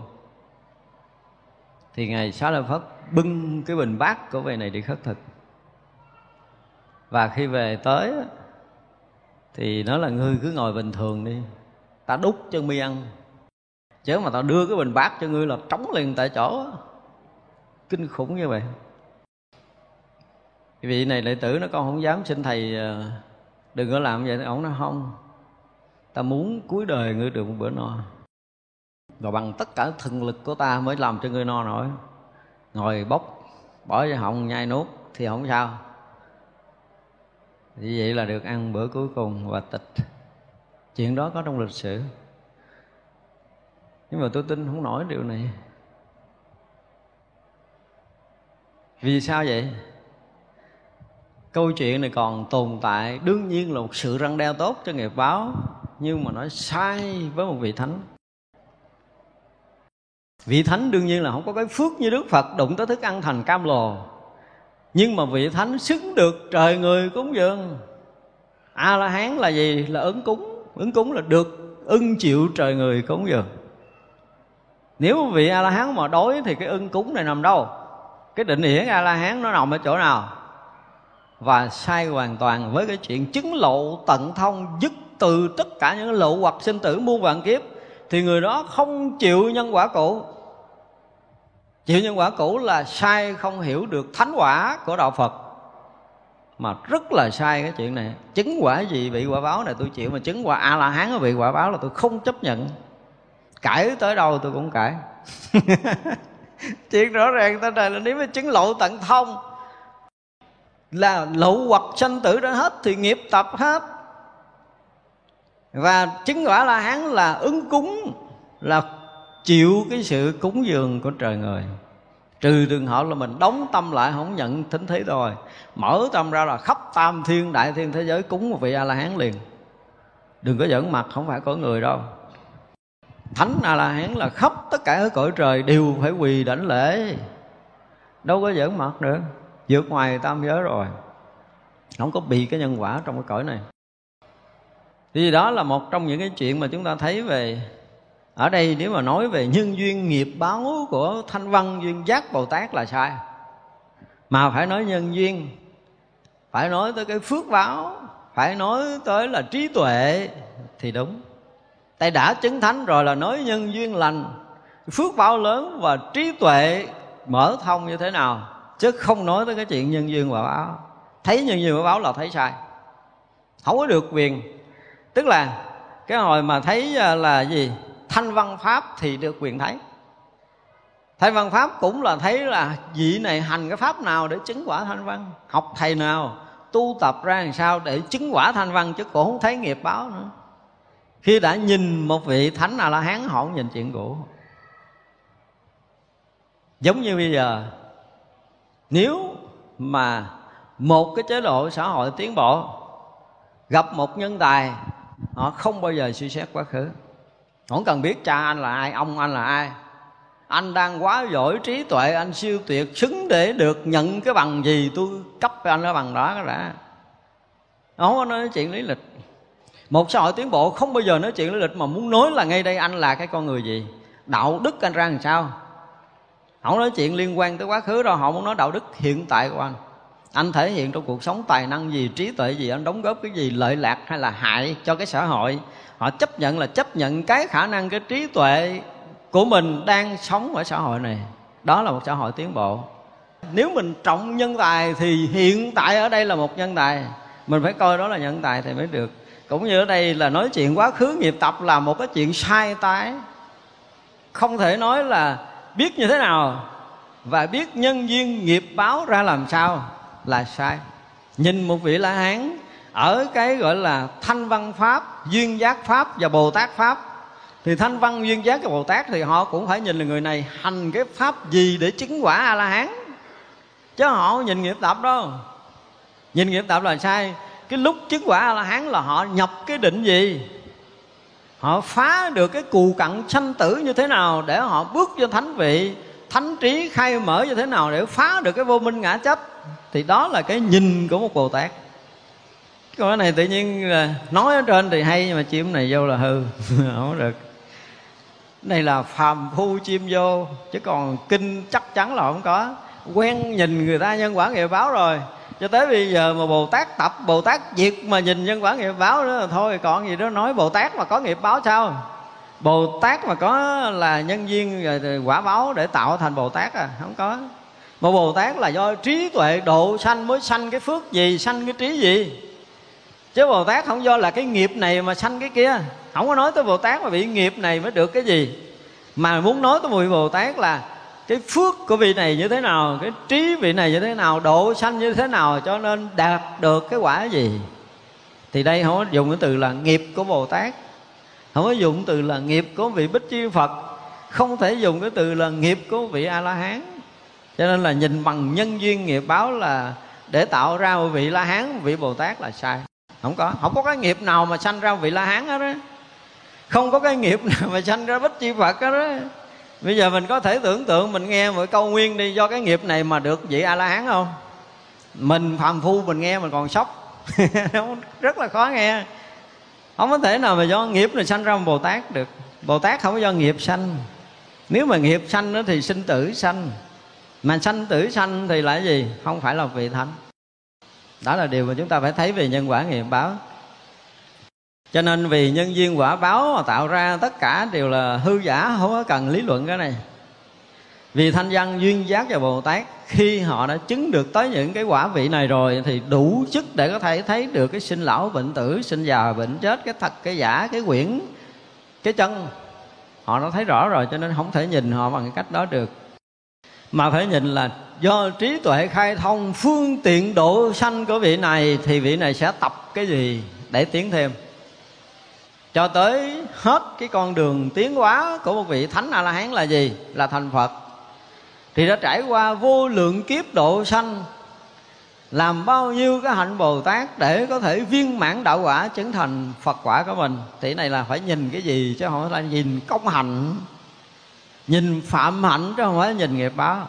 Nhìn nghiệp báo là sai. Vì muốn cho chúng sanh biết thiệt tánh của các pháp nên rộng tuyên thuyết cho họ. Tuyên thuyết các pháp bất khả hoại. Những pháp gì bất khả hoại?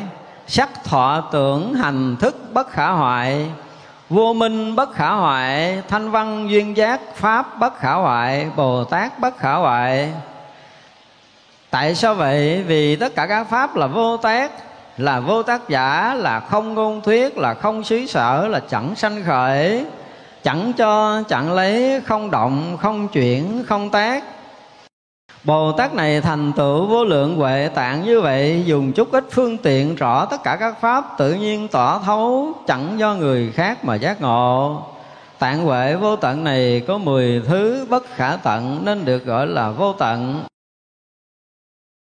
Chúng ta thấy tới cái phần này á, Kết thúc cái phần huệ tạng. Thì à, các vị lại nâng một cái tầm khác lên. Vì muốn cho tất cả chúng sanh biết được thật tánh của tất cả các pháp, nên tuyên thuyết cho họ. Tuyên thuyết cái gì? Thuyết pháp bất khả hoại. Pháp không thể hoại. Không thể hoại đó là cái gì? Hồi nãy là biết được sắc sắc tập, sắc diệt, tức là sinh tới diệt của nó. Bây giờ nói tới sắc thọ tưởng hình thức trở lại đây là sắc bất khả hoại thọ tưởng hình thức bất khả hoại không, vừa thấy ở cái đoạn đầu, giai đoạn gọi là quán sát để thấy.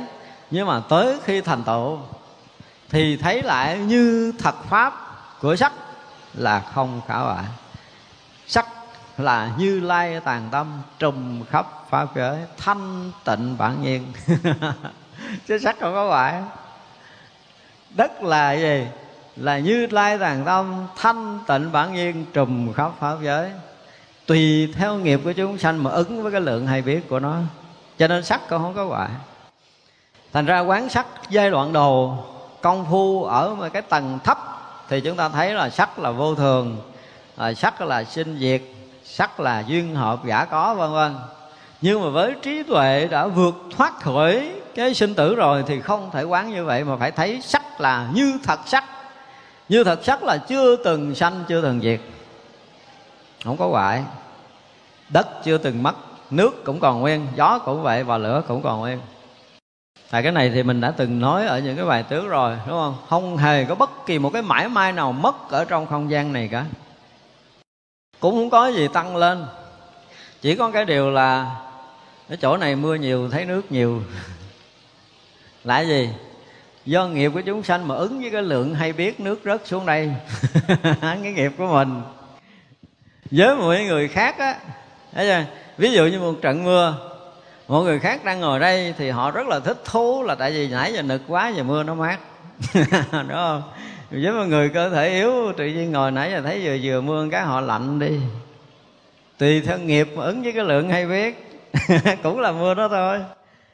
Thì như vậy là tất cả những cái đang có trong cái pháp giới này, nó không phải tăng và nó cũng không phải giảm. Nó chưa hề có tăng, chưa hề có giảm, chưa hề có sanh, chưa hề có diệt. Đó là thật của pháp. Còn mình nhìn thấy pháp là bị sanh, bị diệt, bị tăng, bị giảm, bị thêm bị đớt là mình nhìn bằng cái gì? Bằng cái nghiệp thức so sánh phân biệt của mình chính do cái nghiệp thức so sánh phân biệt của mình mình thấy nghìn trùng sự sai khác trong tam giới này mới có đúng, có sai, có hay, có dở, có thương có ghét, có buồn, có giận, có xa có gần. Chứ tất cả chúng sanh như mình đang có mặt ở đây và tất cả chúng sanh muôn loài khắp pháp giới này đồng cái gì? Đồng cái sắc.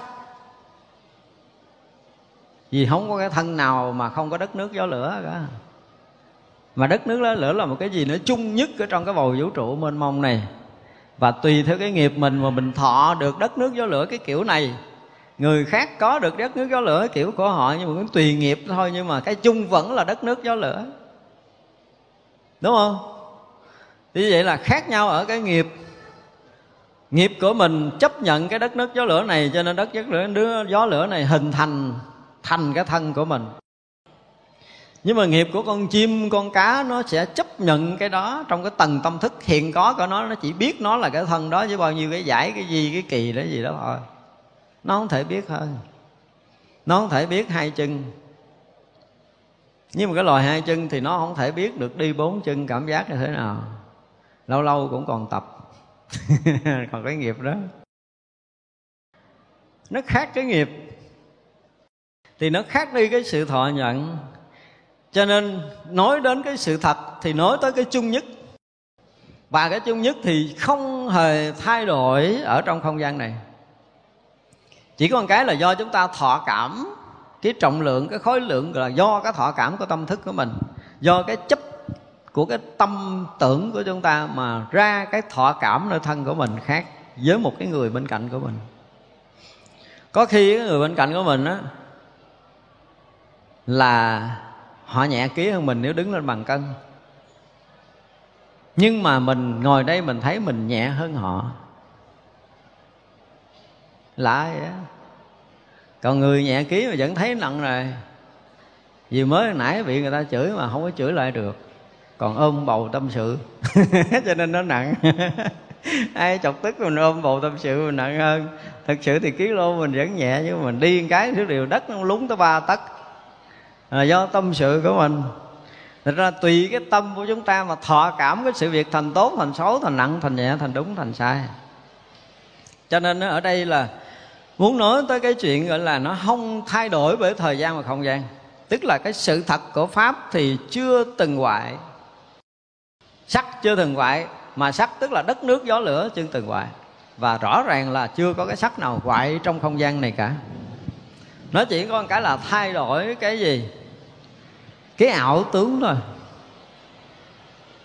bây giờ cái ảo tướng mình là một người nữ. Thấy chưa? Cho tới 5 năm, 10 năm nữa là mình thở một cái là gì? Hết gió. Không hết vô là hết gió. Và ngay cái lúc hết gió thì lửa nó cũng tắt Thân nó lạnh. Còn hai thằng Đất và nước Từ từ nó rã. Thì vậy là đất trở về đất Gió trở về gió Nước trở về nước Lửa trở về lửa thì cái ảo tướng do cái chấp trước của mình đó bây giờ nó không còn nữa. Không còn cái ảo tướng của cái thân này nữa. Nhưng mà nó lại chấp cái ảo tướng của cái thân mới. Thì nó bắt đầu nó hình thành cái thân mới. Thì giống như nãy đây là phải thấy sắc là sắc tập, sắc diệt đó. Thì cái giai đoạn hình thành do ảo tướng của mình, ảo tướng của mình nó do thu gom số nhân quả nghiệp báo của mình để hình thành một cái thân mới. Nhưng mà dù cái thân mới có gom tứ đại lại thì cũng bao nhiêu tứ đại đó trong không gian này được gom lại và mình rã ra thì cũng bao nhiêu tứ đại này rã ra trong không gian này, chứ không gian này không tăng, không giảm về tứ đại. Tứ đại cứ mãi là như vậy.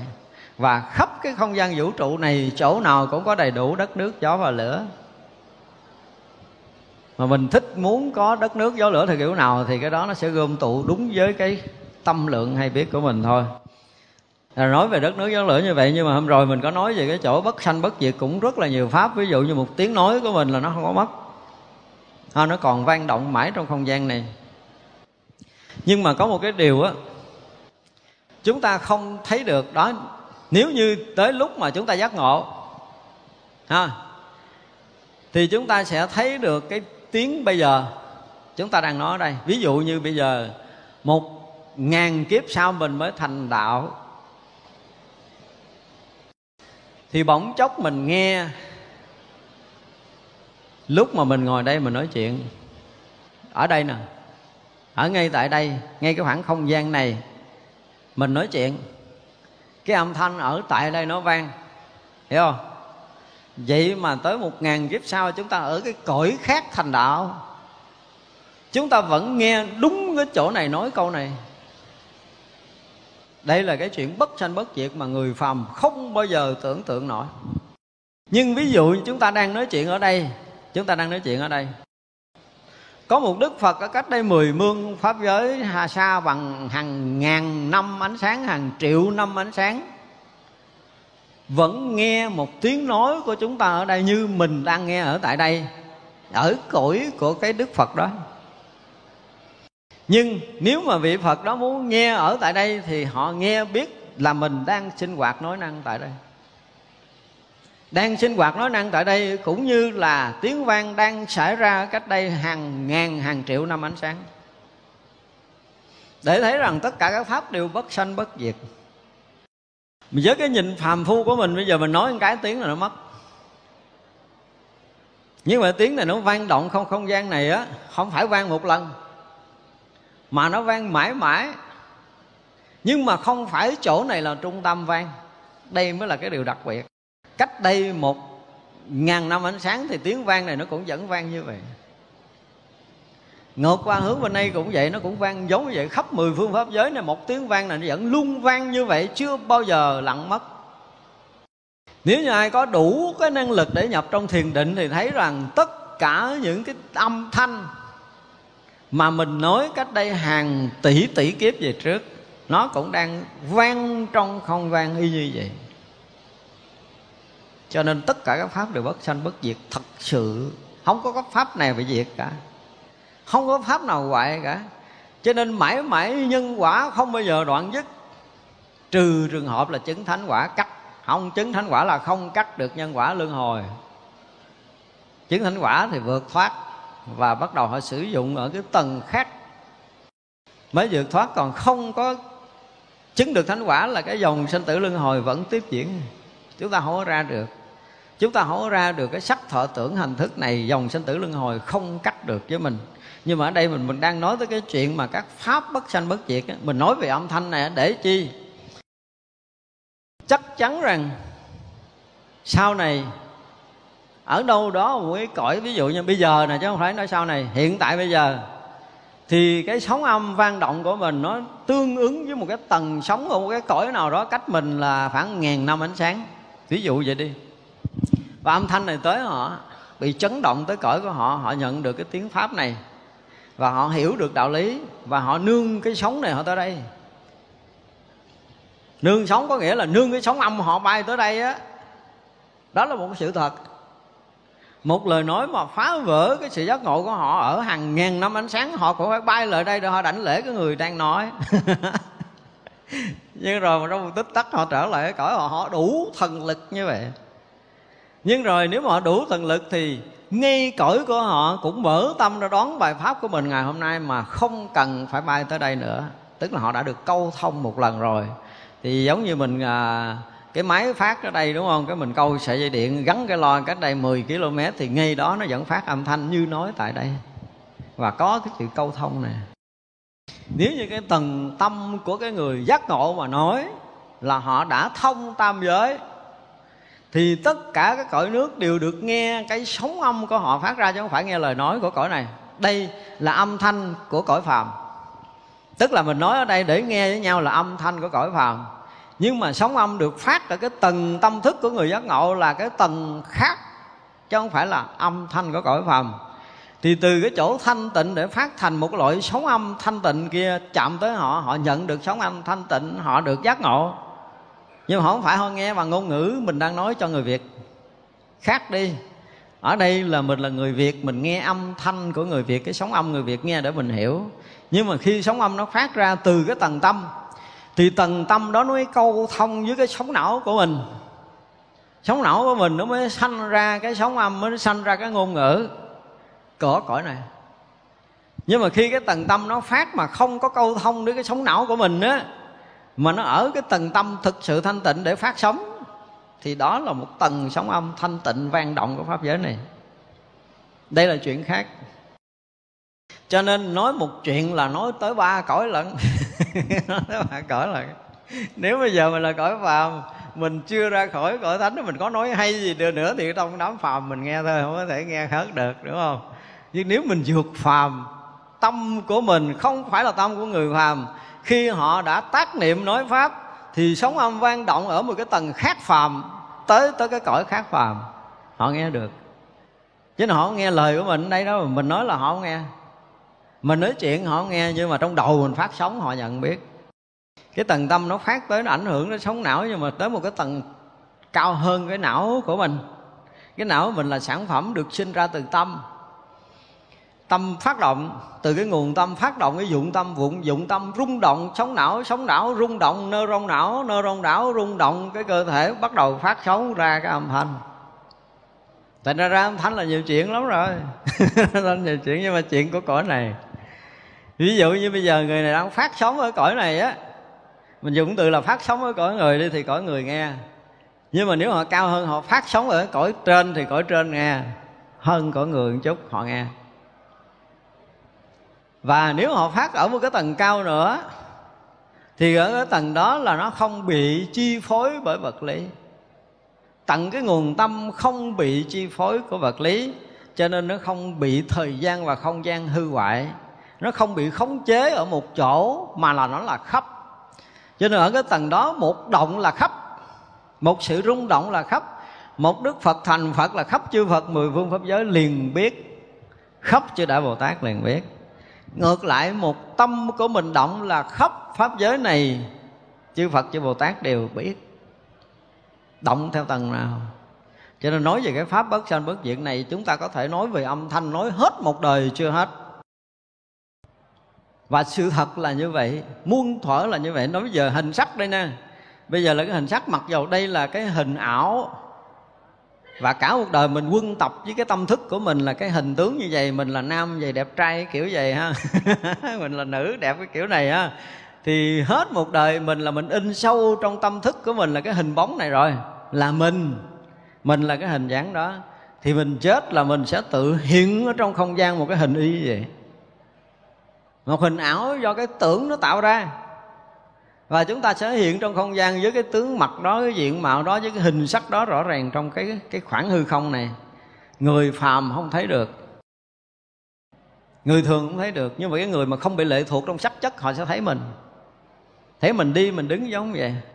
Nhưng mà lúc đó mình thấy là nếu như mình hiểu, nếu mình hiểu như hôm trước mình nói là mình bỏ cái thân nặng trọc này, mình không còn mấy chục kg trọng lượng này nữa mà mình chỉ là cái tưởng, và cái tưởng thì không lệ thuộc trong vật chất, cho nên lúc đó mình bay thì mình sẽ bay. Nếu được người khai thị trước phút lâm chung bay liền. Không, lúc đó mình cũng bay nhưng mình không hay. Nhưng mà khi người ta nói là mình thấy rõ ràng là mình lưng lửng cho mình không có trụ dưới đất. Tại không phải vật chất, không có nặng, không bị cái cái cái, không có chạm cái mặt đất này. Cho nên thường thường ta nói ma là đi hỏng hỏng mặt đất nó là nó có chạm đất được đâu mà hỏng hỏng. Nó đâu có trọng lượng để chạm đất đâu đó nó là cái tưởng mà, cái tưởng thì phiêu bồng.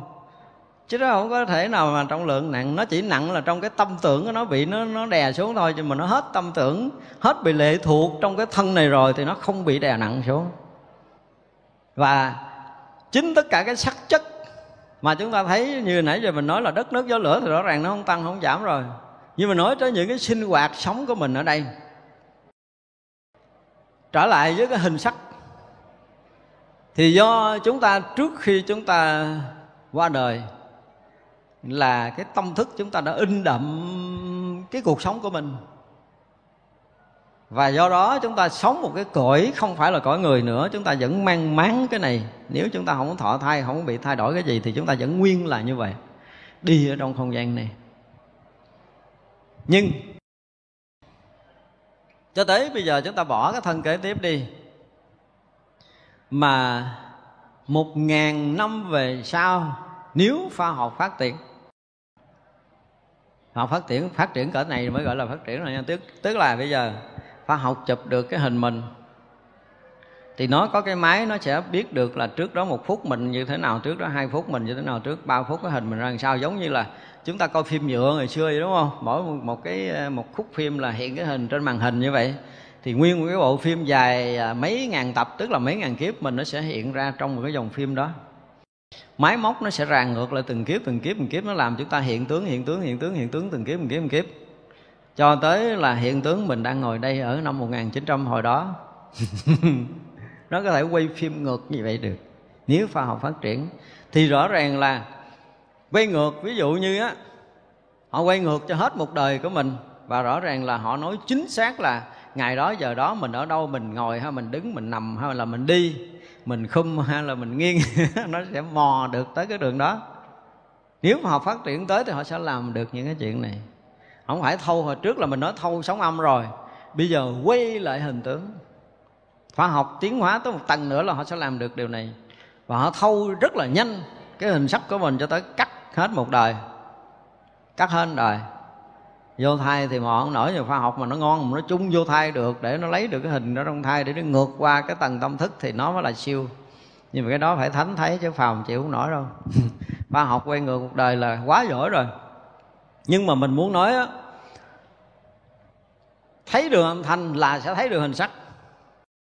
Cho nên á, nếu một cái nghề nào đó khoa học tiến bộ mà nó thâu âm được mình, nó cũng thâu ngược lại như thế này, thì cái sóng âm nó liên tục hơn là cái hình sắc thì nó sẽ mò ngược được. Tôi nói là mò ngược được tới đời kế, mò ngược được tới đời kế, mò ngược được tới đời kế. Thì họ sẽ thấy được cái ngày giờ năm tháng đó là mình ngồi ở đây này. mình ngồi kiểu gì? Mình ngồi thẳng lưng hay mình ngồi cong lưng nó quay nó thấy hết luôn. Nhưng mà cái này còn lâu lắm, khoa học mới tới đây là mình tưởng thôi. Tại vì những người chứng túc mạng thông á thì không có mất thời gian như vậy. Mặn cái rẹt cái là thấy tám muôn bốn ngàn kiếp liền. Chưa đầy khải một móng tay là ngược về quá khứ. Bao nhiêu chuyện xảy ra biết một lượt nha, không có mất thời gian nha. Mất thời gian thì không phải là một vị thánh. Kinh khủng không? Cái chuyện mà bây giờ mình muốn nhớ là cái chuyện ngày hôm qua mình nghĩ nó cũng mất thời gian, đúng không? Mình nghĩ tới chuyện ngày hôm kia thì mất thời gian, nghĩ tới ngày trước nữa mất thời gian, nghĩ tới ngày trước nữa thì mất thời gian. Nhưng mà khi chứng túc mạng thông là chưa đầy khải môn tay là tám muôn, bốn ngàn kiếp về trước là thấy một cái rét không có bằng một phần triệu của cái khải môn tay luôn. Cho nên nãy mình nói là vị thánh phải thấy một lần là quá khứ, hiện tại và vị lai thì mới được gọi là chứng thánh. Còn không như vậy là không chấp nhận người đó chứng thánh đó mới là trí tuệ của thánh khác với phàm. Không? À, chúng ta chắc học tới đây chúng ta nghĩ thì sao học tiếp.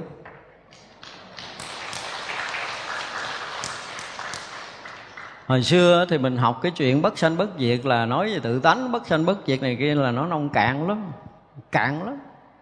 Bây giờ mà nói tới cái chuyện bất sanh bất diệt là không có cái gì sanh không có cái gì diệt và ngay cả một âm thanh cũng chưa từng sanh chưa từng diệt mới là chuyện kinh khủng. Và chuyện này mình có thể nói suốt kiếp một cái âm thanh thôi. Không sanh không diệt. Nói tới pháp bất diệt là chúng ta đủ sức để có thể nói suốt rồi. À, đó mới nói là cái lý luận của quan nghiêm nó tới tới tận đỉnh của trí tuệ của nhân loại. Chứ còn không là chúng ta học không tới. Xưa là là, là, là thân vô thường thì có cái gì đó chân thường là bất sanh bất diệt đúng không? Thân hoại diệt thì có cái tự tánh bất sanh bất diệt thấy còn non lắm. Và lý luận đó là rất là là cạn, không có tới đâu á. Thì học tới bằng hiệp mình mới thấy là cái bất sanh bất diệt là một cái gì đó mà nó vượt hết tất cả những ý tưởng của nhân loại. Tưởng nổi đâu. Mà khi thấy đến sự thật như nãy mà nói là thấy cái một cái hiện tiền mà nó đầy đủ hiện tại quá khứ và vị lai ha, là một loại trí tuệ rồi. Người thường không bao giờ chịu nổi cái này, nhưng mà cái này có thể chứng minh được cái này có thể chứng minh được. Với một người mà chứng đạo thực sự, họ sẽ nói một cái rẹt ba chuyện lên. Thấy một cái là quá khứ, mà quá khứ không phải đơn giản à. Nói chuyện quá khứ thì là chuyện hằng hà xa số kiếp. Nói chuyện vị lai cũng nói hằng hà và xa số kiếp. Và nói chuyện hiện tại thì đầy đủ cả quá khứ và vị lai dính lại trong đó. Một pháp là đầy đủ tất cả những quá khứ vị lai. Những cái đã có, đang có và sẽ có, nếu là một người có trí tuệ còn có trí tuệ thì họ thấy bình thường, họ thấy mắt mình hiện cái bông là cái bông thôi, chứ họ không biết chuyện khác. Tay mình nghe âm thanh là âm thanh thôi, chứ họ không biết cái gì. Nhưng mà một người đã có trí tuệ rồi là âm thanh này quá khứ là cái gì mới tạo âm thanh này? Hiện tại hiện ra như vậy thì tương lai nó sẽ như thế nào? Thấy rất là rõ. Thật ra là mình có thể hiểu được. Và khi mà mình nói chuyện với một người khác về cái chuyện có một người thánh khác phàm cái gì, thì mình uống trà mình có thể nói dốc được rồi. khác tới nghìn trùng lần bây giờ mình thấy đây là nó hiện đây nhưng mà người ta thấy đây là thấy suốt quá khứ thấy suốt vị lai. Thánh là như vậy. Cái nhìn của một bậc thánh là luôn luôn xuyên suốt không gian và thời gian. Thành ra mình nói là khi rớt vô cái thực tại thì không có không gian và không có thời gian. Không có không gian không có nghĩa là không có Mà là xuyên suốt không gian cho nên gọi là không. Không có thời gian, không có quá khứ vị lai Nhưng mà thật sự quá khứ vị lai nó đã hiện thành cái hiện thực rồi cho nên không có nói quá khứ về lại nữa. Nhưng mà chuyện đã qua chuyện sắp tới và chuyện hiện tiền là không có cái chỗ nào không thấy không chỗ nào không biết. Đó, cho nên chúng ta học để chúng ta thấy cái thánh trí của đạo Phật nó kinh khủng chứ không phải nó như mà mình tưởng lâu nay.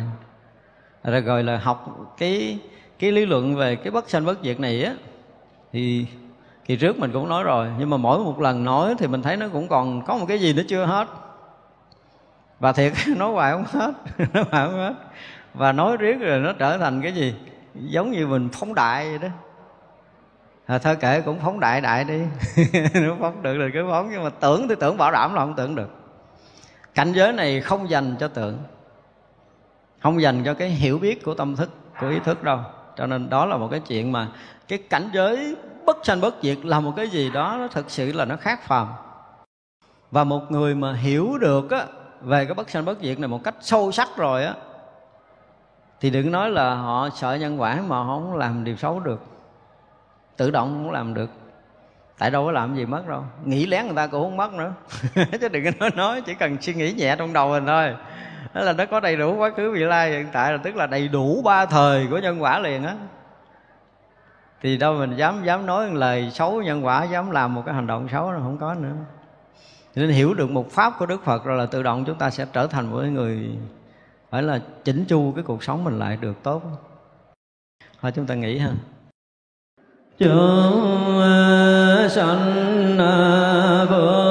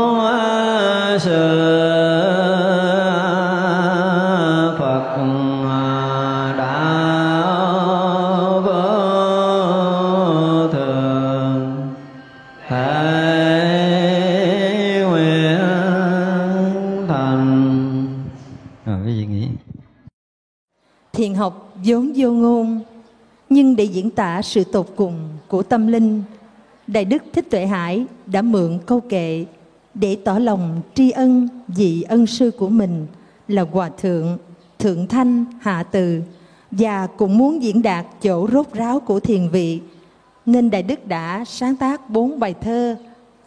Bài thứ nhất, đạo ca, bài thứ hai, tặng đời, bài thứ ba, dạo biển và bài thứ tư, bát nhã hôm nay con xin được diễn ngâm bốn đoạn thơ trên.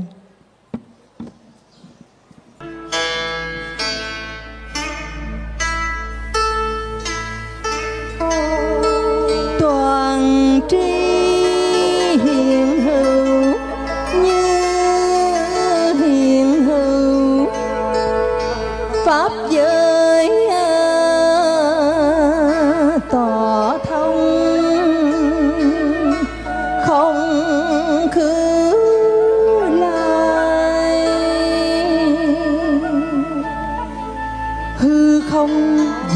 trụ trong tay năm niết bàn sinh tử mãi.